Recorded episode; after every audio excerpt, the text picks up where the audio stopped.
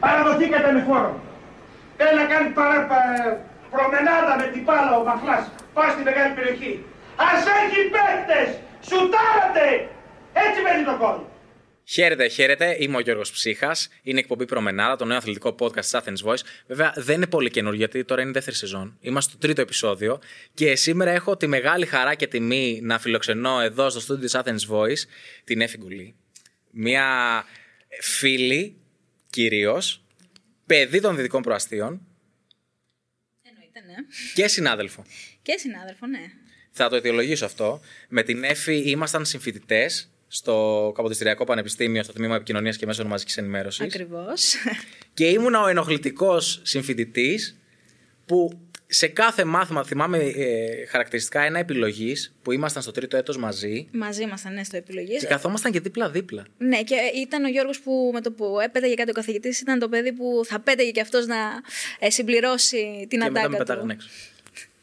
Έχεις δει άνθρωπο να τον πετάνε έξω στο πανεπιστήμιο; Όχι, Το απλά προλάβανε τους καθηγητές, νομίζω ήταν και λίγο πιο έξυπνος από αυτούς. Οπότε τους προλάβανε και νομίζω ε, ε, ένιωθαν ένα εκνευρι- εκνευρισμό, γιατί τους καπάκωνες με λίγα λόγια. Εγώ έχω γοητευτεί λίγο τώρα. Αλλά Έχω βλέπετε, πολύ τώρα καταλήξαμε να μου παίρνει συνέντευξη. Μπράβο, Γιώργο. κέφι. Μπράβο σε εσένα. Όχι, μπράβο σε σένα, γιατί εσύ είσαι στη θέση του που πρέπει. Του παρουσιαστή. Ε, Θα, θα, θα το κρατήσω. ε, μ, ήμασταν συμφοιτητέ, βασικά εντάξει, ήμασταν το 14 μέχρι το 18. Το 17 που ήταν ε, το επιλογής σε αυτό που συζητάμε τόση ώρα και δεν ενδιαφέρει και κανένα υποθέτω, ήταν και το Μεξικό. Ναι, ήταν ένα παγκόσμιο πρωτάθλημα στο Μεξικό το 17. Ήταν να γίνει καλοκαίρι Αύγουστο, από ό,τι θυμάμαι, αλλά τότε το 17 είχε λίγο γενικά η πολιτιστική κρίση το Μεξικό γιατί γινόντουσαν σεισμοί. Οπότε είχε μεταφερθεί να γίνει Δεκέμβρη. Οπότε έπεσε μέσα σε εξεταστικές, έπεσε σε, με- μέσα σε μαθήματα επιλογής που παίρναμε και απουσίες. Ήταν λίγο μανούβρα όλο το θέμα. Αλλά βγήκε γενικά. Ευτυχώς που δεν έγινε καλοκαίρι, γιατί έχεις πει και σε συνέντευξή σου ότι μ, εκείνο το καλοκαίρι τέλος πάντων έψαχνες χορηγό και μέχρι το καλοκαίρι δεν είχες βρει κάποιο χορηγό. Και εμφανίστηκε βέβαια μετά, δόξα τω Θεώ. Ήμουνα τυχερή γιατί μέχρι τελευταία στιγμής, δηλαδή ήταν Αύγουστο το παγκόσμιο, μέχρι και τέλη Ιουλίου ψάχναμε όντως χορηγό γιατί δεν ήμουνα μέσα στην αποστολή, στην εθνική. Ε, ήμουνα, με είχαν πετάξει απ' έξω, εκτός. Οπότε ήθελα όντως να, συμμετέσχω- να συμμετάσχω σε αυτό το παγκόσμιο. Δεν βρίσκαμε χορηγό, η αλήθεια είναι μέχρι τέλη Ιουλίου. Μετά γίνεται η αναβολή αυτή του πρωταθλήματος, οπότε μου έδωσε άπλετο χρόνο. Ε, εμφανίστηκε μια κυρία δικηγόρος ε, που μου έδωσε τα μισά και παραπάνω λεφτά ώστε να μπορέσω να πάω έξω στο Μεξικό. Και ξέρεις γιατί είμαι συγκινημένη για αυτό το πράγμα, γιατί ήμουνα στις αρχές τότε της αθλητικής μου καριέρας. Ε, πήγαινα για ένα μετάλλιο, ήθελα να κυνηγήσω μία πρόκριση και κανένας ε, άνθρωπος δεν ποντάρει στο ξεκίνημα ενός αθλητή. Δηλαδή ποντάρουν μετά όταν γίνει κάποιος ο αθλητής, ε, πάρει μετάλλια, γίνει Εβραίος ε, γνωστός. Εκεί πέρα όντως θα αναγνωριστεί και θα του δώσουν. Οπότε ήμουν πολύ τυχερή που από το ξεκίνημά μου χωρίς να με ξέρει κανένας, δεν είχα φαντάσει τότε ούτε social, τα είχα σβήσει όλα. Ε, αυτή δέχτηκε σε μία απλή έφηγκουλη να δώσει δύο χιλιάρικα, αν δεν κάνω λάθος, γιατί ήταν αρκετά τα λεφτά, ήταν γύρω στα 3 με 4 χιλιάρικα, ώστε μετά να μπορέσουν οι δικοί μου να βάλουν το υπόλοιπο ποσό που μαζεύουν. Πάντα μαζεύουν για, κάποιους, τέ- για τέτοιους λόγους για αγώνες. Οπότε μας βοήθησε η κυρία αυτή με 2-2,5 χιλιάρικα. Τώρα θα σε γελάσω, δεν ξέρω ακριβώς ποιο ήταν το ποσό, δεν το θυμάμαι. Και έτσι έγινε και ήμουνα με δικά μου έξοδα πάντα στο Παγκόσμιο του Μεξικού. Θέλω πάρα πολύ να σταθώ στο γεγονός ότι θεωρώ πως σε ωφέλησε η γνωριμία μαζί μου ε, και ότι καθόμασταν δίπλα-δίπλα για να πάρεις το χάλκινο μετάλλιο. Αλλά θα το προσπεράσω και θα ρωτήσω τι θυμάσαι από αυτή την ταλαιπωρία, γιατί εντάξει, για ταλαιπωρία μιλάμε. Ήταν και μία απογοήτευση, να σου πω την αλήθεια. Γενικά, επειδή αυτό το άθλημα το κάνω από τα τέσσερα, λόγω και της αναπηρίας, είχα ξεκινήσει για να μην ατροφήσει το σώμα μου, το χέρι μου, για να έχω μία έτσι, ε, καλή πορεία, να πω έτσι σωματική. Ε, το αγάπησα. Στα 12 που άρχισα πρωταθλητισμό, ε, γενικότερα είχα πολλές αποτυχίες. Γιατί γινόντουσαν αυτά που δεν σε παίρνανε στα πρωταθλήματα, ε, με παίρνανε μετά. Το προπονητή μου ήταν εκτός. Οπότε τότε, εκείνη τη χρονιά, γιατί κάθε χρονιά δουλεύουμε από την αρχή τη σεζόν μέχρι και το τέλος που ήταν το Παγκόσμιο Πρωτάθλημα, εγώ ειδικά κατάπαυστα. Δηλαδή είμαι full έξι μέρες της ημέρας, την 7η εντάξει Κυριακή καθόμαστε για ξεκούραση, αλλά οι προπονήσεις είναι πολύ, πολύ πραγματικά εξαντλητικές. Και είμαι και σε μια κατηγορία εδώ που τα λέμε στους ακροτηριασμούς, γιατί εγώ θεωρούμε ότι είμαι με ακροτηριασμό, που έχουν χρόνους αρτιμελών. Δηλαδή είναι πάρα πολύ γρήγοροι οι χρόνοι, τα όρια για να πας ένα παγκόσμιο. Οπότε, όπως καταλαβαίνεις, δεν έχω επιλογές να μην κολυμπάω μια μέρα ή να βαρεθώ μια μέρα και να κάτσω στο σπίτι μου να ξεκουραστώ. Πρέπει να είμαι εκεί καθημερινά.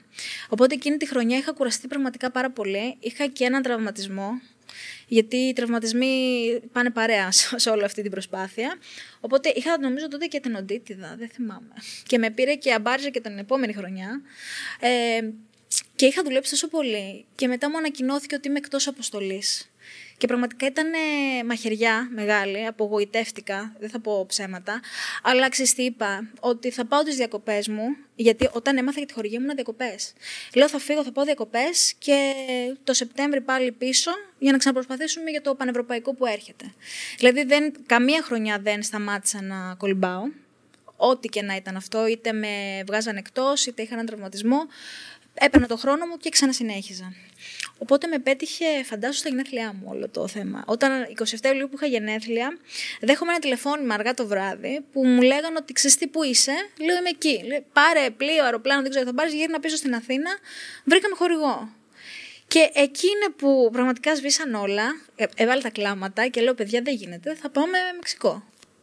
Οπότε ήταν εκεί η ικανοποίηση τετραπλή, μη σου πω, με το μετάλλιο, γιατί είχα πάει εκεί πέρα με δικά μου έξοδα, με τον κόπο των γονιών μου, με τον κόπο μιας άλλης κυρίας που πραγματικά είμαι ευγνώμων ακόμα και σήμερα. Και το μόνο που με ενόχλησε ήταν ότι μετά το μετάλλιο έρχεται η Εθνική Αποστολή Ομοσπονδία να σου πει: Ξέρεις τι, σε ανεβάζω, σε κάνω και α, γκουλή πήρε μετάλλιο. Και εκεί έρχεται ένας εγωισμός που σου λέει: Ωπερ φίλε, εσύ γιατί το διαφημίζεις. Εγώ δηλαδή έδωσα τον κόπο μου, τον υδρότα μου και οι δικοί μου τον υδρότα τους, γιατί τα χρήματα τα μαζεύανε ε, κάθε μήνα, γιατί εμένα οι δικοί μου είναι στο σούπερ μάρκετ. Δεν είναι κανένα στέλεχος σε εταιρείες. Οπότε έρχονται μετά με τη δικιά σου την επιτυχία να κάνουν ε, το κομμάτι τους. Ναι, αυτό. Το εκμεταλλεύονται, όπως και εντάξει είναι σύνηθες. Γιατί υποτίθεται ότι συμμετέχεις μαζί με την Εθνική Ελλάδα, οπότε είσαι αθλητής της, οπότε ό,τι επιτυχία είναι δημιούργημα και δικό τους. Ήθελα να σε ρωτήσω επειδή είπες πριν κάτι ότι οι χορηγοί έρχονται αφού πάρεις κάποιο μετάλλιο. Τώρα, ειλικρινά, αντικειμενικά, τώρα που εντάξει, okay, υπάρχει ενώ στήριξη. Ε, σε ποιο βαθμό τους αδικείς όσους δεν έρχονται και δεν πιστεύουν, όπως είπες, σε έναν αθλητή από την αρχή; Κοιτάξτε να δείτε, όλοι, γενικά το θέμα του αθλητισμού προφανώς και κινείται μέσω χρήματος. Δηλαδή, άμα δεν υπάρχει χρηματικό από πίσω ένας σπόνσορας για να βοηθήσει έναν αθλητή, ο αθλητής δεν θα αντέξει τα βάρη. Γιατί πλέον, ακόμα και η κολύμβηση, ακόμα και οποιοδήποτε άθλημα θες να κάνεις, θέλει να έχεις ε, λεφτά. Θέλει κάποιος από πίσω σου να είναι μόνιμα, να ξέρεις ότι μπορείς να στηριχτείς. Είτε πάθεις έναν τραυματισμό, είτε θες έναν εξοπλισμό που είναι πανάκριβη πλέον. Γενικά, νομίζω ότι ένας αθλητής για να γίνει πρωταθλητής και να συνεχίσει να... την καριέρα του σε ένα παγκόσμιο ή μια παρολυμπιάδα ή το ίδιο σημαίνει και στου αρτιμελεί. Θα πρέπει να όντως να έχει κάποιο στήριγμα από πίσω του. Αυτό δεν γίνεται όμως, γιατί δεν θέλω να τους αδικήσω εντελώς. Γιατί θέλουν να είναι σίγουροι για τα λεφτά που θα δώσουν ότι θα πιάσουν τόπο. Και θα πω και κάτι άλλο τώρα που δεν θέλω να προσβάλλω προφανώς κανένα. Νομίζω ότι οι χορηγοί λειτουργούν και λίγο το ότι δεν σε νοιάζει αν θα πάρει χρυσό αθλητή σου, αρκεί να έχει πλέον το 23 που μιλάμε, να έχει πολύ κόσμο στα social. Μάλιστα ε, που πάλι δεν μπορώ να τους ρίξω άδικο, όσο και να το βλέπω από την πλευρά του αθλητή, ε, γιατί πρέπει όντως να διαφημιστούν κάπως. Όντως αυτά που θα δώσουν να πιάσουν τόπο και να μπορέσει ο αθλητής να τους σπονσοράρει ώστε να πάρουν πίσω και αυτοί και να μπορούν να δώσουν περισσότερα στον αθλητή. Πάει λίγο η κατάσταση στην πυραμίδα, ναι. Εντάξει, ναι, είναι λογικό γιατί επενδύουν κάποια χρήματα. Μιλάμε για, πραγματικά για μια επένδυση, αγοράζουν κάτι, ναι. την προβολή που θα τους παρέχεις. Ε, και κάπως πρέπει να κάνουν απόσβεση στα χρήματά τους. Θέλω να πω ότι σαφέστατα καταλαβαίνω γιατί έχουν φιλοξενήσει και στην εκπομπή και άλλους αθλητές. Εννοείται ότι καταλαβαίνω την πλευρά των αθλητών. Απλώς επειδή εγώ δεν είμαι αθλητής, το βλέπω, ξέρεις, λίγο πιο απ' έξω. Δεν είναι ότι το...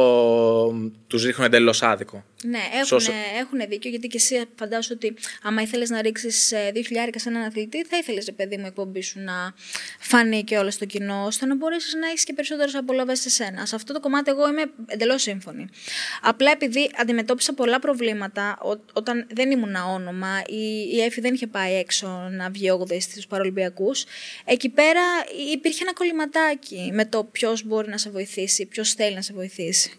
Αυτό μόνο. Δηλαδή, στο ξεκίνημα είναι πολύ βασικό να δώσεις μια έτσι όθηση στον αθλητή τον καινούριο, που, τον νέο, γιατί ήμουν πολύ μικρή τότε. Ήμουν, νομίζω, δεκα... τότε που το ξεκίνησα να βγαίνω έξω, που βγήκα το 8 για πανευρωπαϊκούς αγώνες, ήμουνα μόλις 12, 13. Δεν ήμουνα. Κατα... Κατάλαβες. Δηλαδή, είχα πιάσει όρια και βγήκα έξω. Ε, και γενικά, ό,τι και να γινόταν σε τραυματισμούς, ήταν πάνω στους γονείς μου όλα. Και είναι λογικό από τη μία, γιατί εντάξει, ήμουν μικρή, σου λένε δεν ξέρεις τι θα απογίνει η Εφη, που θα φτάσει, μπορεί να σταματήσει του χρόνου, μπορεί να σταματήσει. Ε, είχα μεγάλη υπομονή. Και ξέρεις ποιο ήταν το κλειδί, ότι το αγαπούσα πάρα πολύ. Εγώ μέχρι και τα 18 μου, πραγματικά θα σου πω τώρα μπορεί να γελάσεις. Δεν είχα ιδέα ότι όταν βγαίνουμε έξω και παίρνουμε κάποιο μετάλλιο ή κάποια θέση στην Εξάδα, υπάρχει γραμματικό έπαθλο. Πριν από το κράτος. Δεν το ήξερα. Δεν με ενδιαφέρε τότε. Δεν με ενδιαφέρει γιατί πραγματικά και τώρα, ας πούμε, το πάω γιατί γουστάρω, γιατί το αγαπάω. Νομίζω ότι αυτό είναι που διαφοροποιεί και αυτούς που σταματάνε. Από αυτούς που συνεχίζουν. Από αυτούς που συνεχίζουν. Δηλαδή η αγνότητα και η αγάπη. Εντάξει, ίσως ακούγεται λίγο βαρύ βέβαια. Δεν είναι ότι δεν το αγαπάει κάποιος που το σταματάει. Ε, εντάξει, Γιώργο, Σίγουρα παίζει το ρόλο. Θα σου πω, τώρα δεν θα ήμουν εδώ πέρα και δεν θα σου μίλαγα σαν παγκόσμια πρωταθλήτρια ή παρολυμπιονίκης. Εάν ε, και θα, θα το αιτιολογήσω αυτό, ήταν οι γονείς μου πολύ από πίσω και βοηθήσαν αρκετά ε, ώστε να μπορέσουν να μου σπονσοράρουν, γιατί ήταν οι μεγαλύτερες σπόνσορες που είχα στη ζωή μου, να μπορέσουν να με βοηθήσουν ώστε να πάω και να βήμα παρακάτω και να βήμα παρακάτω.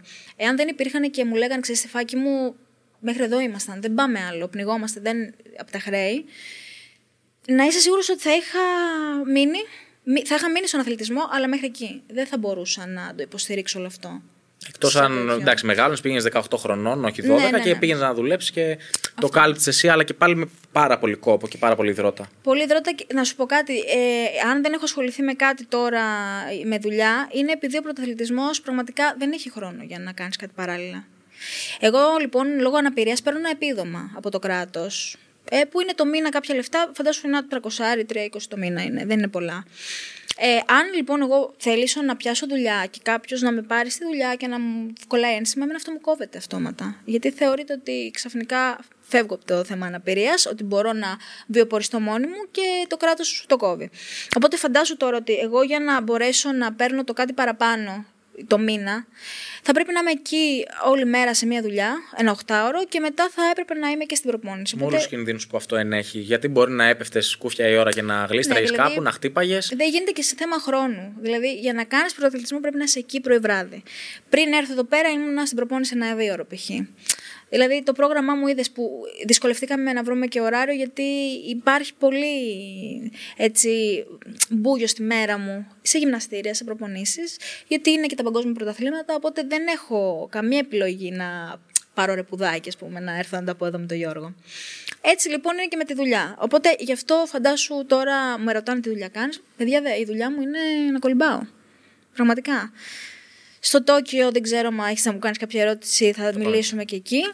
Ε, οπότε μέχρι τώρα περιμένω απλά έναν διορισμό, η αλήθεια είναι. Μάλιστα. Από το δημόσιο. Ε, εν τω μεταξύ, είπες πριν ε, για τα 300 ευρώ και έκανα κλικ με τη μία που είχες πει σε κάποια σου συνέντευξη ότι όταν σου είχε σκιστεί το μαγιό στο, στο, στο Δουβλίνο. Ναι, την επόμενη χρονιά το, από το 17. Ήταν τόσο το κάνει το μαγιό. 3,5-4 εκατοστάρικα. 4 εκατοστάρικα, ναι. Ανάλογα. Κάνει φαντάσου ότι εκεί στο Δουβλίνο πάλι είχα πάει και είχα θέμα με τον προσαγωγό μου. Ήμουν αρκετά τραυματισμένη τότε και είχαμε πει ότι θα πάμε και ότι γίνει. Γουρλούσε, ρε. Ε, είμαι πολύ γουρλούς. φέρουμε στο γάμο μας να μας πει το... και το ε, Εν τω μεταξύ, ε, εμένα, επειδή κολυμπώ 100 μέτρα πρόστιο, συνήθως η κατηγορία μου είναι τελευταία μέρα. Δηλαδή, πάμε εκεί πέρα, είναι 7 μέρες σε αγώνες. Ε, έτυχε να κολυμπάω άλλα δύο αγωνίσματα. Την πρώτη μέρα που κολύμπαγα το πρώτο αγώνισμα, μου σκίζεται και το μαγιό. Ήμουνα, επειδή στην αίθουσα κλείσει, στο call room, όπως λέμε εμείς, πρέπει να είσαι πριν το αγώνισμά σου ένα μισάωρο, 20 λεπτά περίπου.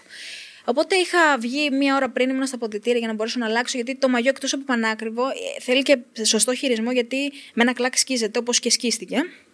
Άμα δεν ξέρει το άτομο να σου το βάλει και κάνει ένα λάθος ε, με το χέρι του ή βάλει ευρώ. ναι. Δηλαδή μπορεί να γίνει ένα τσάφ και να σκιστεί και έχει και 400 ευρώ. Ναι, και κανονικά αντέχει μέχρι 10 αγώνες μετά, ας πούμε, φθήρεται, μπαίνει νερό από παντού.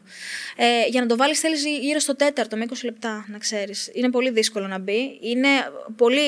Δηλαδή... Επειδή είναι πολύ ελαστικό και κολλάει πάνω Δεν σου. είναι καθόλου ελαστικό. Α, κολλάει, ναι, κολλάει πάνω σου, δεν είναι καθόλου ελαστικό. Γελάς. Είναι πολύ μικρό το μέγεθος, οπότε πρέπει να μπει σε ένα μέγεθος κούκλας. να μην στα πολύ λόγο. Οπότε θέλει τραβήγματα, τραβήγματα σιγά σιγά, γιατί οι ραφές του είναι τόσο ευαίσθητες. Το ύφασμα είναι τόσο λεπτό, που με ένα λάθος σκίζεται όπως και έγινε. Ε, οπότε είχα 20 λεπτά για να πάω στο call room ακόμα και μου σκίζεται. Και πάλι καλά είχα εφεδρικό μαζί μου το οποίο το φόρεσα και το οποίο φόρεσα και κολύμπησα και την τελευταία μου κούρσα που ήταν και χάλκινο μετάλλιο πάλι στα 100 μέτρα πρόστιο και τραυματισμένη. Είχα μια πάρα πολύ δύσκολη χρονιά επίσης στο Δουβλίνο. Οπότε φαντάζομαι ότι το κατάστημα που ήταν με τα αθλητικά εκεί στο Δουβλίνο δεν το πουλάγε 3,5 κατοστάρικα που το πήρα εγώ. Το πουλάγε 4... 4,15, 4,20, δεν θυμάμαι, ένα, ένα ποσό που αλήθεια δεν είχα μαζί μου. Ε, και που ε, έκανα κλίση τώρα στους δικούς μου από Viber, γιατί δεν, μπορούσα, δεν είχα τον προπονητή μου. Φαντάσου τώρα ότι ήμουνα με άλλους, δεν είχα τον προπονητή μου, μου σκίζε το μαγιό και προσπαθούσα να, το, να επικοινωνήσω μέσω Viber, γιατί είχα πανικοβληθεί πραγματικά. Γιατί άμα δεν πας την ώρα σου, σου ακυρώνουν την κούρσα, για πολλούς λόγους. Και αυτός είναι και ένας λόγος που είναι ένα παραπονό μου, που έχω πάει αιρεσί σε 20 αγώνες συνολικά σε όλη μου την καριέρα, είτε παγκόσμιο, είτε, πανε... είτε πρωταθλήματα που είναι για να πιάσεις όρια, για να πας παγκόσμιο έξω. Και είμαι σχεδόν η μοναδική αθλήτρια που δεν έχει τον προπονητή μαζί. Δύο φορές τον είχα. Και, στον και στους Ολυμπιακούς. Καλά, εκεί πέρα, να σου πω κάτι. Πλέον είμαι σίγουρη ότι δεν θα μου τον φέρουν ποτέ. Τώρα θεωρούν ότι επειδή μπορώ να βιοποριστώ μόνη μου εκεί πέρα, εγώ δεν το βλέπω ότι είμαι λιγότερο ανάπηρη από τους άλλους. Γιατί συγγνώμη που το λέω Ποιος έτσι. το κρίνει αυτό όμως, αν θα έρθει ο Το προπονητή. κρίνει η Ομοσπονδία, η εκάστοτε Ομοσπονδία, ας πούμε. Ε, γενικότερα, ε, πάλι σε αυτή τη, στο Μάντζεστερ, τώρα που φεύγουμε σε ένα μήνα, εγώ δεν έχω τον προπονητή μου. Είναι στάνταρ κάποιοι προπονητές που τους παίρνουν μαζί. Δηλαδή, δεν μπορώ να καταλάβω πώς διαχωρίζεται και δεν το λέω για να τους κατηγορήσω προς Θεού. Ε, τους εκτιμώ πάρα πολύ και ξέρεις τι παίρνω με αυτό που γίνεται, ότι με υποτιμάνε λίγο. Δηλαδή, εγώ δεν νιώθω τόσο την εκτίμησή τους. Όταν ο Βέζος, ο προπονητής μου, γιατί Νίκο, Νίκος Βέζος λέγεται, είναι εκτός από κάθε ε, αγώνα μου. Πέρυσι τον είχα μαζί. Ήταν η δεύτερη φορά που τον έχω και ήμουν πάρα πολύ πανευτυχής. Το Βερολίνο. Ε, Το είχα στη Μαδέρα. Είχαμε παγκόσμιο πρωτάθλημα στη Μαδέρα, στα νησιά Φουντσάλ. Οπότε τον είχα μαζί μου, πήγε πάρα πολύ καλά. Είχα μία πέμπτη θέση στο παγκόσμιο και πραγματικά σου μιλάω, είναι πάρα πολύ σημαντικό. Δεν πάει να μην έχεις χέρι, δεν πάει να σε καροτσάκι, δεν πάει να σε αρτιμελής. Είναι πολύ βασικό να είναι εκεί αυτός ο άνθρωπος που σε προπονεί. Να τον ακούς. Εγώ τον άκουγα. Είχα τόση ένταση μέσα στην κούρσα, γινόταν πανικός απ' έξω στις κερκίδες, που τον άκουγα, άκουγα το σφύριγμά του, μου δίνει ρυθμό. Και εγώ αυτόν τον άνθρωπο τον έχω ποτέ μαζί μου. Δι- Και δεν τον έχω μαζί μου και ξέρεις τι γίνεται στο τέλος. Τα βάζω από την τσέπη μου, ρε, εσύ. Δηλαδή, όλη τη χρονιά μπορεί να μαζεύει η μάνα μου, μαζεύει ο ένας, μαζεύει. Και είμαι τυχερή φέτος γιατί με ανέλαβε ένας μάνατζερ ε, από την εταιρεία Upgrade που έχει και τον Αντιτοκούμπο και άλλους αθλητές. Και ο άνθρωπος έχει σκιστεί πραγματικά για να μου βρει χορηγίες. Και αν δεν ήταν αυτός φέτος, πραγματικά. Ο κύριος δεν- Πάνου. Ναι, ο κύριος Πάνου. Δεν ξέρω αλήθεια τι θα γινότανε. Δηλαδή στο Βερολίνο πάλι δεν τον είχα.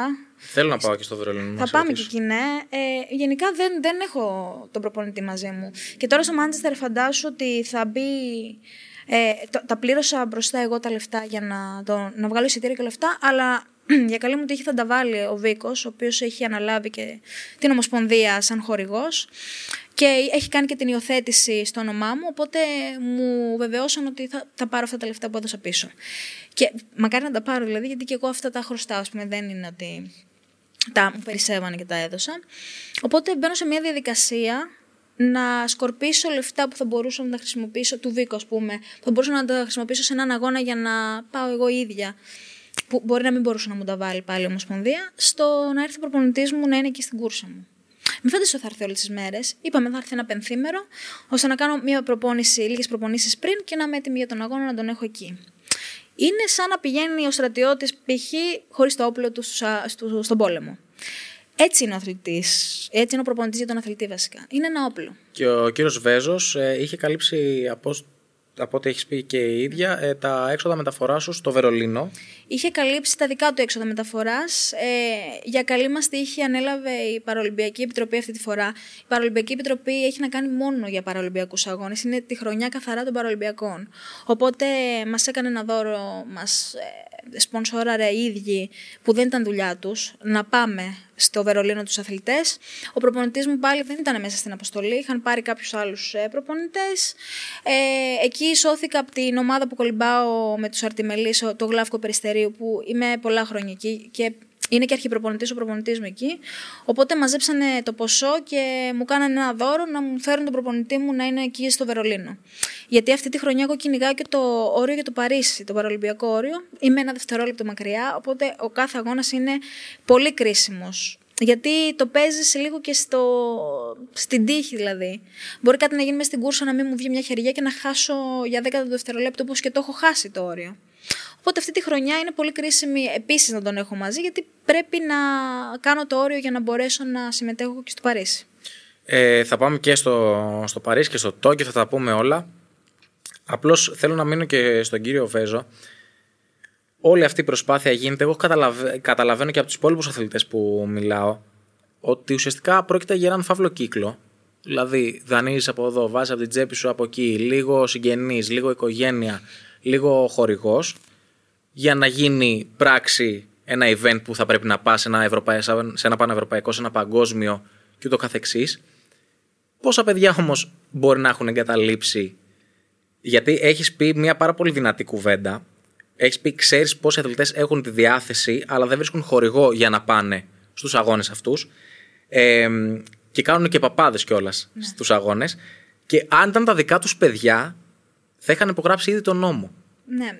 Ε, ναι, γιατί είχα μιλήσει, ε, υπάρχει ένας νόμος γενικά εμάς ε, στην κολύμβηση. Θα μιλήσω τώρα για τα άτομα με αναπηρία πάντα, για τους αγώνες τους δικούς μας, που λέει ότι εάν στον τελικό δεν έχεις 8 διαφορετικές χώρες, δεν δικαιούσε το πριμ που πρέπει να πάρει ένας αθλητής στο χρηματικό έπαθλο. Και είναι πολύ σημαντικό γιατί όταν είσαι κάθε μέρα σε μια πισίνα, έχεις πάρα πολλά έξοδα, το κράτος όταν του φέρνεις ένα μετάλλιο ή σε μια πέμπτη θέση σε όλο τον κόσμο, θα πρέπει να σε επιβραβεύει. Οπότε εν ολίγης για να γλιτώσουν όλο αυτό το ποσό έχουν βγάλει αυτό το νόμο που μας κόβουν, ρε παιδί μου. Κατάλαβες. Δηλαδή, εγώ τώρα θα πάω, πηγαίνω κάθε φορά σε ένα παγκόσμιο και παίζω κορώνα γράμματα αν θα έχω 8 διαφορετικές χώρες. Δηλαδή, τα χάλκινα που είχα πάρει δεν τα πληρώθηκα ποτέ. Και δεν είναι τόσο για τα λεφτά, ρε Γιώργο. Είναι γιατί πρέπει το κράτος να σου ντύσει ένα μπουστάρισμα. Δεν μπορεί να είσαι μαϊντανός κάθε φορά και να πηγαίνεις στα Μέγαρα Μαξίμου από εδώ από εκεί και να σου λένε Α, έχουμε τους αθληταράδες τους. Όχι, ρε φίλε, γιατί μπροστά στις κάμερες έτσι και από πίσω δεν κάνετε κάτι. Δηλαδή είναι πολύ μεγάλο παράπονο. Εγώ κουράζομαι με αυτό το πράγμα. Γιατί άμα είχες ένα χρηματικό έπαθλο από το κράτος, θα μπορούσες να συνεχίσεις. Θα ήταν ένα κίνητρο είναι, πολύ, είναι μεγάλο κίνητρο. Είναι μεγάλο κίνητρο γιατί αγωνίζεται για την Ελλάδα, αγωνίζεσαι για, το, για αυτό που αγαπάς. Αγωνίζεσαι γιατί αγωνίζεσαι για τον κόσμο που σε βλέπει. Και είναι και ένα κίνητρο να το πω και αυτό και για τους γονείς των μελλοντικών αθλητών να πούνε ότι ξέρεις κάτι, εγώ θα το στηρίξω το παιδί αφού βλέπω ότι έχει ταλέντο και το αγαπάει, ούτως ώστε κάποια στιγμή να μπορεί αυτό το πράγμα να το κάνει και να βιοπορίζεται σαν άνθρωπος. Και ξέρεις τι με έχει σώσει, ότι για μένα αυτό δεν φάνηκε ποτέ εμπόδιο για να πω, ξέρεις τι θα σταματήσω γιατί δεν με πληρώνουν. Πάντα συνέχιζα, αλλά ξέρεις που το οφείλω. Σε αυτό, στην οικογένειά μου, στον Ηλία τώρα, τον Πάνου, στο Γλάφκο. Δηλαδή είναι κάποιοι άνθρωποι πίσω που πραγματικά δείχνουν την αγάπη τους με αυτόν τον τρόπο. Και γι' αυτό και προχωράω κιόλας. Και όπως είπα, όντως άλλοι αθλητές δεν μπορούν να το κάνουν αυτό. Εγώ το έχω, είναι πολυτέλεια αυτό που έχω αυτή τη στιγμή. Και είμαι πολύ ευγνώμων, πραγματικά. Και επειδή όλοι αυτοί πασχίζουν για να βοηθήσουν, έτσι και εγώ πασχίζω για να γίνω όλο και καλύτερη. Για να μπορώ να είμαι ανταγωνιστική, για να μπορώ να κολυμπάω σε έναν τελικό Ολυμπιάδας, Παρολυμπιάδα, σε ένα παγκόσμιο. Αλλά θέλουν κάποιες προποθέσει πριν για να γίνουν όλα αυτά, έτσι. Δεν μπορεί διαμαγεία να πετάξεις και να πας σε ένα παγκόσμιο, σε μια Παρολυμπιάδα. Δεν μπορώ ούτε πραγματικά να φανταστώ το πόσο αγχωτικό μπορεί να είναι να παίζεις σε κάθε αγώνα μεγάλο, σε κάθε τουρνουά, ε, διοργάνωση με το άγχος ότι ξέρεις κάτι, κάποιοι άνθρωποι έχουν πιστέψει σε μένα, κάποιοι άνθρωποι έχουν βάλει λεφτά που τα είχαν ανάγκη, έχουν επενδύσει πάνω μου και εγώ έχω όλες αυτές ε, τις ευθύνες στην ευθύνες, πλάτη ναι. μου. Πώς να τρε... πώς, πώς μπαίνεις καν στην πισίνα δηλαδή με όλο αυτό το άγχος; Είναι, είναι πολύ μεγάλο το στρες, αλήθεια, γιατί όλα αυτά γυρνάνε στο μυαλό σου, αλλά πρέπει να είσαι εκεί να κάνεις τη δουλειά σου, γιατί είναι δουλειά. Το να είσαι αθλητής πλέον πρώτα σε πρωταθλητισμό είναι και αυτό μια δουλειά. Ε, αυτό το άγχος που λες και το στρες και όλο αυτό το βάρος που έχεις πλάτη σου, το κουβαλάς όλη τη χρονιά των, προσ... των προπονήσεων σου. Τρέμεις, μην πάθεις κάποιο τραυματισμό και πρέπει να μείνεις εκτός. Γιατί όλοι αυτοί έχουν υπολογίσει σε σένα. Όλοι αυτοί περιμένουν ε, σε, να τους δώσεις ένα site να μπουν να σε δουν live. Γιατί δεν, προβλε... δεν μας προβάλλουν, εννοείται. Στην ελληνική τηλεόραση. Δεν μας προβάλλουν. Μόνο τους παρολυμπιακού προβάλλουν. Εντάξει, είναι και ένα θέμα αυτό που δεν ξέρω πότε θα λυθεί. Ε, δεν γίνεται να προβληθούμε, οπότε παίρνουμε ένα site ε, από το Παγκόσμιο Πρωτάθλημα από τους δύο οργανωτές και το μοιράζουμε σε γνωστούς και φίλους ώστε να μπορέσουν να μας ε, θαυμάσουν για την προσπάθειά μας, να το πω και έτσι. Εκτός από αυτό το νόμο που προαναφέραμε, σε πολιτιακό επίπεδο, τι θα ε, μπορούσε να αλλάξει, τι θα έπρεπε να αλλάξει βασικά για να, ξέρεις, να διευκολυνθείτε κι εσείς λίγο, να αποκτήσετε ένα παραπάνω κίνητρο. Κοίτα, να σου πω την αλήθεια, τώρα ε, υπάρχει κάτι άλλο που έχει πραγματικά μείνει στάσιμο.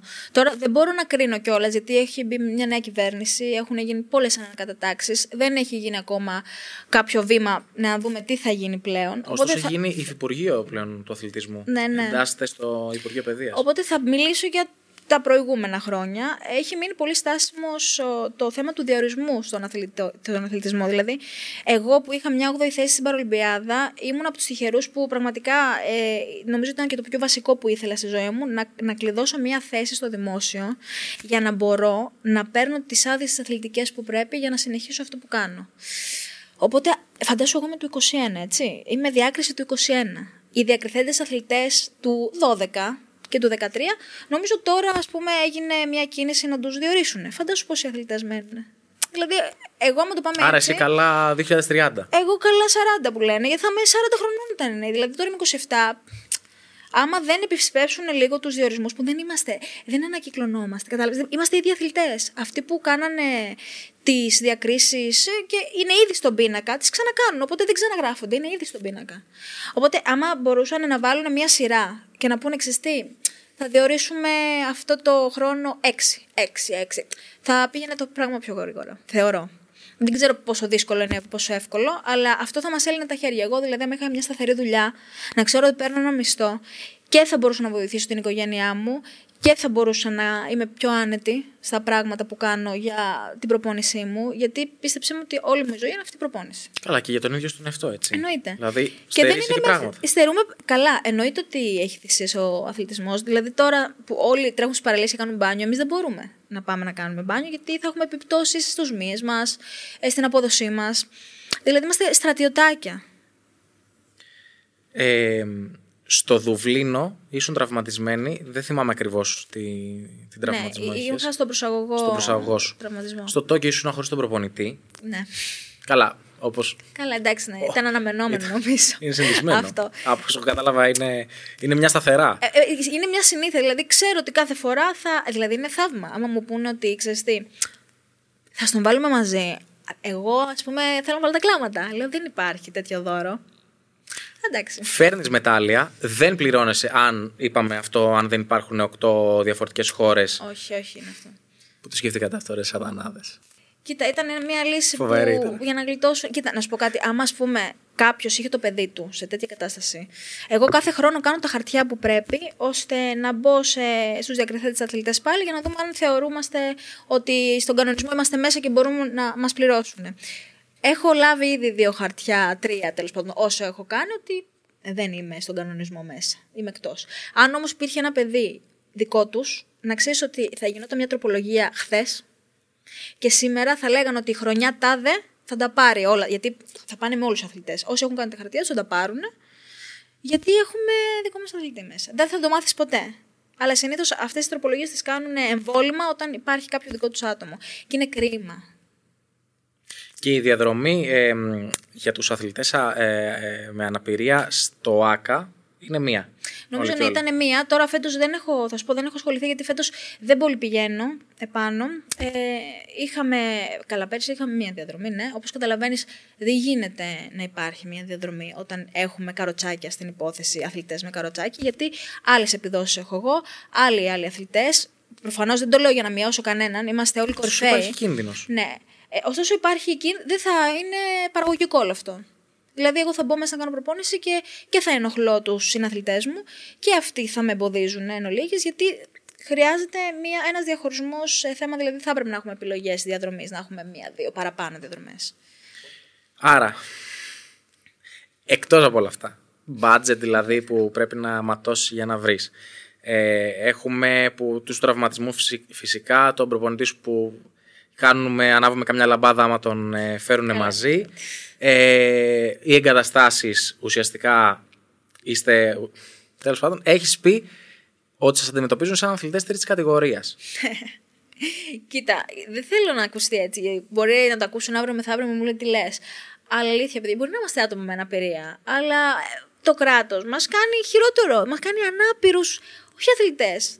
Δηλαδή δεν είναι η αντιμετώπιση η ίδια. Σου λένε, θα σου δώσω ένα παράδειγμα τώρα με κάποια αθλητικά στο Τόκιο. Μας μοιράσανε, παιδί μου, κάποιο μαγιό.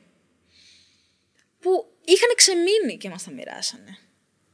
Ο κάστοτε, δεν θα πω τώρα την εταιρεία για λόγους όπως καταλαβαίνεις, είχαν ξεμείνει. Εγώ πάω να διεκδικήσω μια θέση όπως θα πάει να διεκδικήσει ένας αρτιμελής αθλητής, που είναι κορυφαίος. Εγώ κάνω την ίδια προπόνηση με έναν αρτιμελή. Δηλαδή, ε, το κάθε παιδί που έχει μια αναπηρία θα κάνει το 100% του στην προπόνηση. Δηλαδή, δεν μπορείς εσύ να, επειδή έχει μια αναπηρία και επειδή είναι στους Παραολυμπιακούς ή στου Ολυμπιακούς, να, του, να τον βλέπεις λίγο πιο κατώτερο. Εγώ έτσι έχω λάβει από, γενικά από πολλά συμβάντα που έχουν γίνει. Και λυπάμαι πάρα πολύ και δεν το λέω γιατί είναι γεγονός. Το κράτος μας θεωρεί ανάπηρους, ρε παιδιά. Εγώ, άμα δεν ε, έκανα αθλητισμό τώρα, θα ήμουν απλά μία κοπέλα ανάπηρη που πραγματικά δεν, δεν θα είχε νόημα. δεν θα είχε. Τι να σου πω. Είναι κρίμα με αυτό που λέω. Και, αλλά δεν τρέπομαι να το πω γιατί λίγο πολύ μπορεί να με κράξουν άλλοι να πούνε ότι ξέρεις τα παραλές. Αλλά βαθιά μέσα τους ξέρουν ότι η αντιμετώπιση που παίρνουμε τώρα Αυτή. είναι αυτή. Δηλαδή εδώ πέρα δεν ήρθαμε τώρα να γλύψουμε. κοροϊδευόμαστε. Ναι. Γιατί και εγώ μπορεί να πάω να γλείψω τον καθένα. Θα, δεν θα λάβω κάτι. Δηλαδή δεν, δεν θέλω ρε φίλε να πάω αύριο μεθαύριο να εκθειάσω κάποιον. Να, γιατί; Το θέμα είναι εντάξει, οκ, ε, αυτό είναι θέμα εγωισμού θεωρώ. Δηλαδή, θα μπορούσες να το κάνεις Ναι, σαν Έφη. και να ωφεληθείς εσύ. Το θέμα είναι ότι δεν το κάνεις, όχι καθαρά για σένα και για τους επόμενους. Γιατί λες την αλήθεια για να προφυλάξεις και τους επόμενους. Φυσικά και τους συναθλητές σου, τους τωρινούς, αλλά για τα επόμενα παιδιά που θα βλέπουν την Έφη και θα λένε: Εγώ θέλω να γίνω σαν και εκείνη. Βρε, ναι, δεν είναι. Εκτός από αυτό που πραγματικά μακάρι να είναι όλοι έτσι οι αθλητές, δεν θα είναι όλοι έτσι. Ξέρεις γιατί, γιατί ε, δεν του συμφέρει. Και το λέω και γιατί και εμένα μερικές φορές. Εμένα αυτή η συνέντευξη, η συνέντευξη μπορεί να με συμφέρει. Αλλά το, δεν το λέω για να κατηγορήσω κάποιον. Το λέω ότι είναι, είναι το παράπονό μου αυτό πραγματικά. Το παράπονό μου από τον προπονητή μου που δεν τον παίρνω, από την ε, πολιτεία που πραγματικά όλο θα φτιάξει, θα φτιάξει και περιμένουμε να κάνει κάτι διαφορετικό. Και μακάρι τώρα, η, τώρα που μπήκε και το καινούριο, κάνανε ανακατατάξει, δεν ξέρω τι κάνανε, μακάρι να δούμε και αποτέλεσμα τώρα. Δηλαδή δεν θέλω να τους στήσω στον τοίχο σε καμία περίπτωση. Γιατί λες, κάτσε να αφήσεις λίγο χώρο να δεις τι θα γίνει παρακάτω. Καλά, ούτως ή άλλως κάθε κουβέντα και κάθε συνέντευξη και η, και η συγκεκριμένη γίνεται με αυτά που έχεις ζήσει, όχι με αυτά που θα ζήσεις, δεν τα ξέρεις. Καλά, δεν τα Άμα ξέρεις, τα ξέρεις. εννοείται. Ε, Είπες και για το Τόκιο και συζητάμε τόση ώρα και για όλη την ε, υφιστάμενη κατάσταση στην Ελλάδα. Έχεις αγωνιστεί σε πάρα πολλές χώρες Ναι, ε, ανά τον κόσμο. Ποιες είναι οι, οι μεγαλύτερες διαφορές που ε, έτσι έχεις παρατηρήσει τουλάχιστον με τη χώρα μας; Από άψη οργάνωσης, από άψη εγκαταστάσεων, γιατί έχεις πει και για το Τόκιο ότι ήταν ε, κάτι το φοβερό. Ναι, ήταν, εμένα ήταν και η πρώτη μου Ολυμπιάδα, η Παρολυμπιάδα βασικά. Ε, απλά ήταν το κάτι φοβερό για μένα. Ήταν εν μέσω καραντίνας τώρα. Θα πάρουμε τα πράγματα από την αρχή.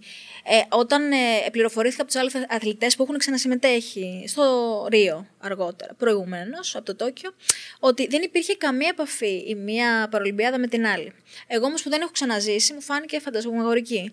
Έμπαινα μέσα στο γήπεδο, ας πούμε, και ανατρίχιαζα. Ήταν κολοσσί, έγραφαν παντού Τόκιο. Ήταν, ήταν ό,τι καλύτερο. Ήταν η καλύτερη πισίνα που έχω κολυμπήσει στη ζωή μου.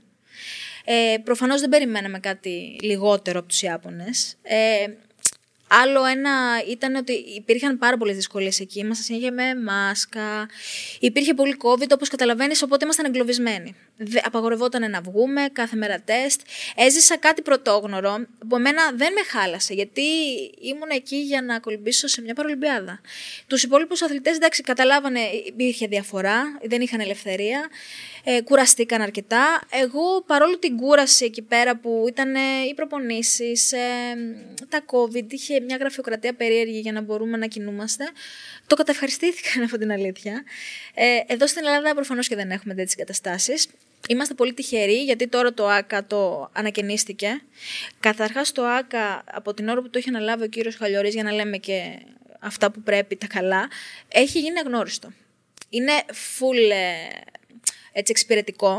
Το, έχει κάνει το καλύτερο δυνατό, έχει φτιάξει πολλές υποδομές, πισίνες και όλα αυτά. Ε, ναι, υπάρχει όμως πάρα πολλοί κόσμος στο ΆΚΑ. Οπότε, όπως καταλαβαίνεις, συγκρόμαστε. Δηλαδή, μπορεί να μην με βολεύουν εμένα οι ώρες που έχουμε τη διαδρομή της Ομοσπονδίας. Οπότε, εκεί ήθελα να καταλήξω ότι μπορεί να έχουμε μια διαδρομή στην Ομοσπονδία, αλλά μόλις δούμε λίγο άδεια κάποια, εμβόλυμα, ας πούμε, μπορεί να μεταφερθούμε. Εγώ φέτος ε, δεν κολυμπάω στο ΆΚΑ. Η αλήθεια είναι ότι έχω παραμεριστεί στα δυτικά είμαι στο περιστέρι, ε, λόγω χρόνου, γιατί οι προπονήσεις μου είναι πρωί, βράδυ τώρα και τα ωράρια που είναι είναι λίγο κοντά με το άλλο. Και πραγματικά θέλω μία ώρα να πάω, μία ώρα να γυρίσω. Δεν βολεύει σε καμία περίπτωση, δεν θα ξεκουράζομαι. Και έχω πάρει μία διαδρομή στο περιστέρι το πρωί, που κολυμπάω με τον προπονητή μου δύο ώρες και το απόγευμα με την ομάδα κανονικά των αρτιμελών, γιατί κολυμπάω με την ομάδα των αρτιμελών τα απογεύματα. Λόγω ανταγωνισμού να, να μην βαριέμαι, γιατί ένας αθλητής πρέπει να έχει και ένα ρέθισμα για να μπορεί να το κάνει κάνει αυτό. Ε, μια παρέα, ας πούμε. Είναι εντελώς το άθλημα ατομικό. Αλλά όταν υπάρχει ο διπλανός, ο παραδιπλανός, τον κοιτά, σε περνάει, είναι λίγο παίζεις μπαλά έτσι. Είναι, ναι, σαν... εντάξει, είναι και. Είναι λίγο παρέιστικο το θέμα. Ε, οπότε γι' αυτό για το ΑΚΑ φέτος δεν μπορώ να πω κάτι. Γιατί και έχει αναπαθμιστεί πάρα πολύ, γιατί πήγα προχθές, η αλήθεια είναι. Ε, υπάρχουν πολλά κάμπ τώρα, οπότε γίνεται ένας χαμός. Οπότε θεωρώ ότι πιο ήρεμα και πιο καλά τη δουλειά μου θα την κάνω στο εκάστοτε περιστέρι. Μπορεί οι συνθήκες εκεί πέρα να μην είναι καθόλου καλές. Ούτε από εγκαταστάσεις ούτε από τίποτα. Αλλά δεν θα με εμποδίσει κάτι για να κάνω προπόνηση. Όπως και σήμερα, ας πούμε, ε, αντίκρισα μια πισίνα βάλτο, κυριολεκτικά. Ε, δεν φταίνει η υπαλλήλοι. Φταίει η διοίκηση. Πραγματικά είναι μια πυραμίδα όλο αυτό.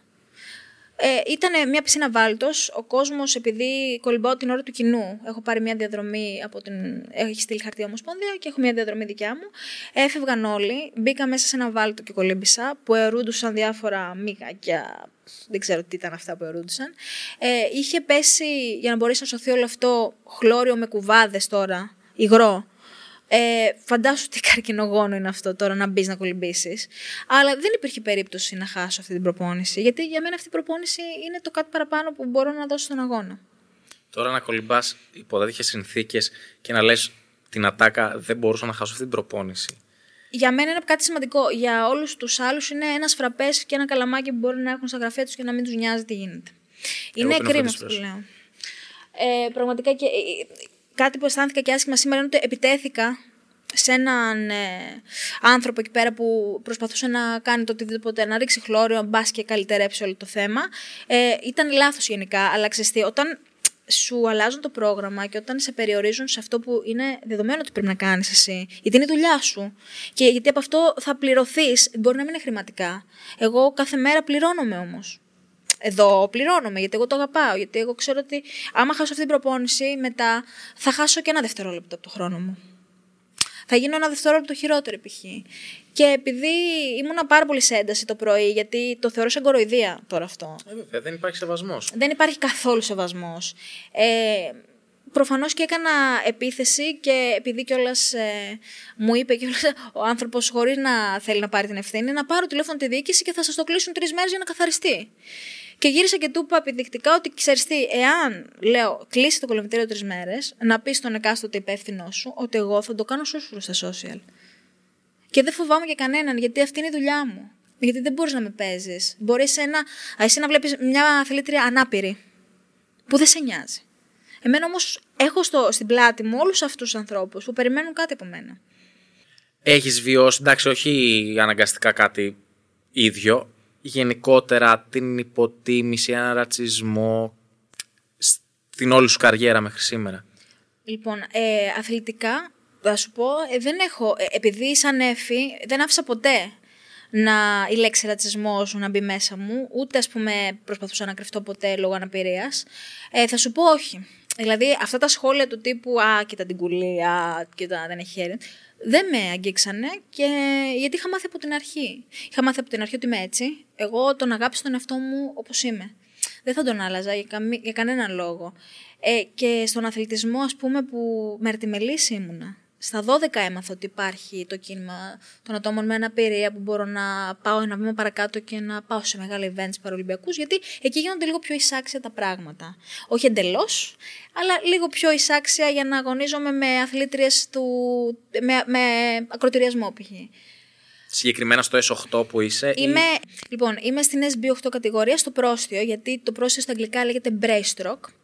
Στο πρόστιο όλες οι κατηγορίες είναι 10 κινητικές κατηγορίες. Όσο πιο πάνω ο αριθμός, τόσο πιο αρτιμελής είσαι. Τόσο λιγότερη είναι η αναπηρία Εγώ είμαι στο 9, φαντάσου. Απλά στο πρόστιο, επειδή είναι πολύ τεχνικό αγώνισμα, κατεβαίνουν ε, μια κατηγορία κάτω. Δηλαδή είμαι λίγο πιο ανάπηρη από ότι θα ήμουν στην 9. Οπότε λέγεται SB από το Braystroke και είμαι στην κατηγορία 8. Κανονικά είμαι στην 9 που είναι λίγο πιο κάτω από τη 10. Η 10 φαντάσου έχει να κάνει με παλάμη. Μπορεί να λείπει η παλάμη, μπορεί να υπάρχει μια μυϊκή αναπηρία που να μην φαίνεται, ρε παιδί μου. Ε, μετά τη 10 είναι η όραση, που είναι η 11 η τυφλή, η 12 και η 13 είναι που έχουν εκφλιστικά προβλήματα όρασης. Και η 14 είναι η νοητική στέρηση. Αλλά γενικά εμείς μένουμε στις κινητικές, που είναι 10 κατηγορίες.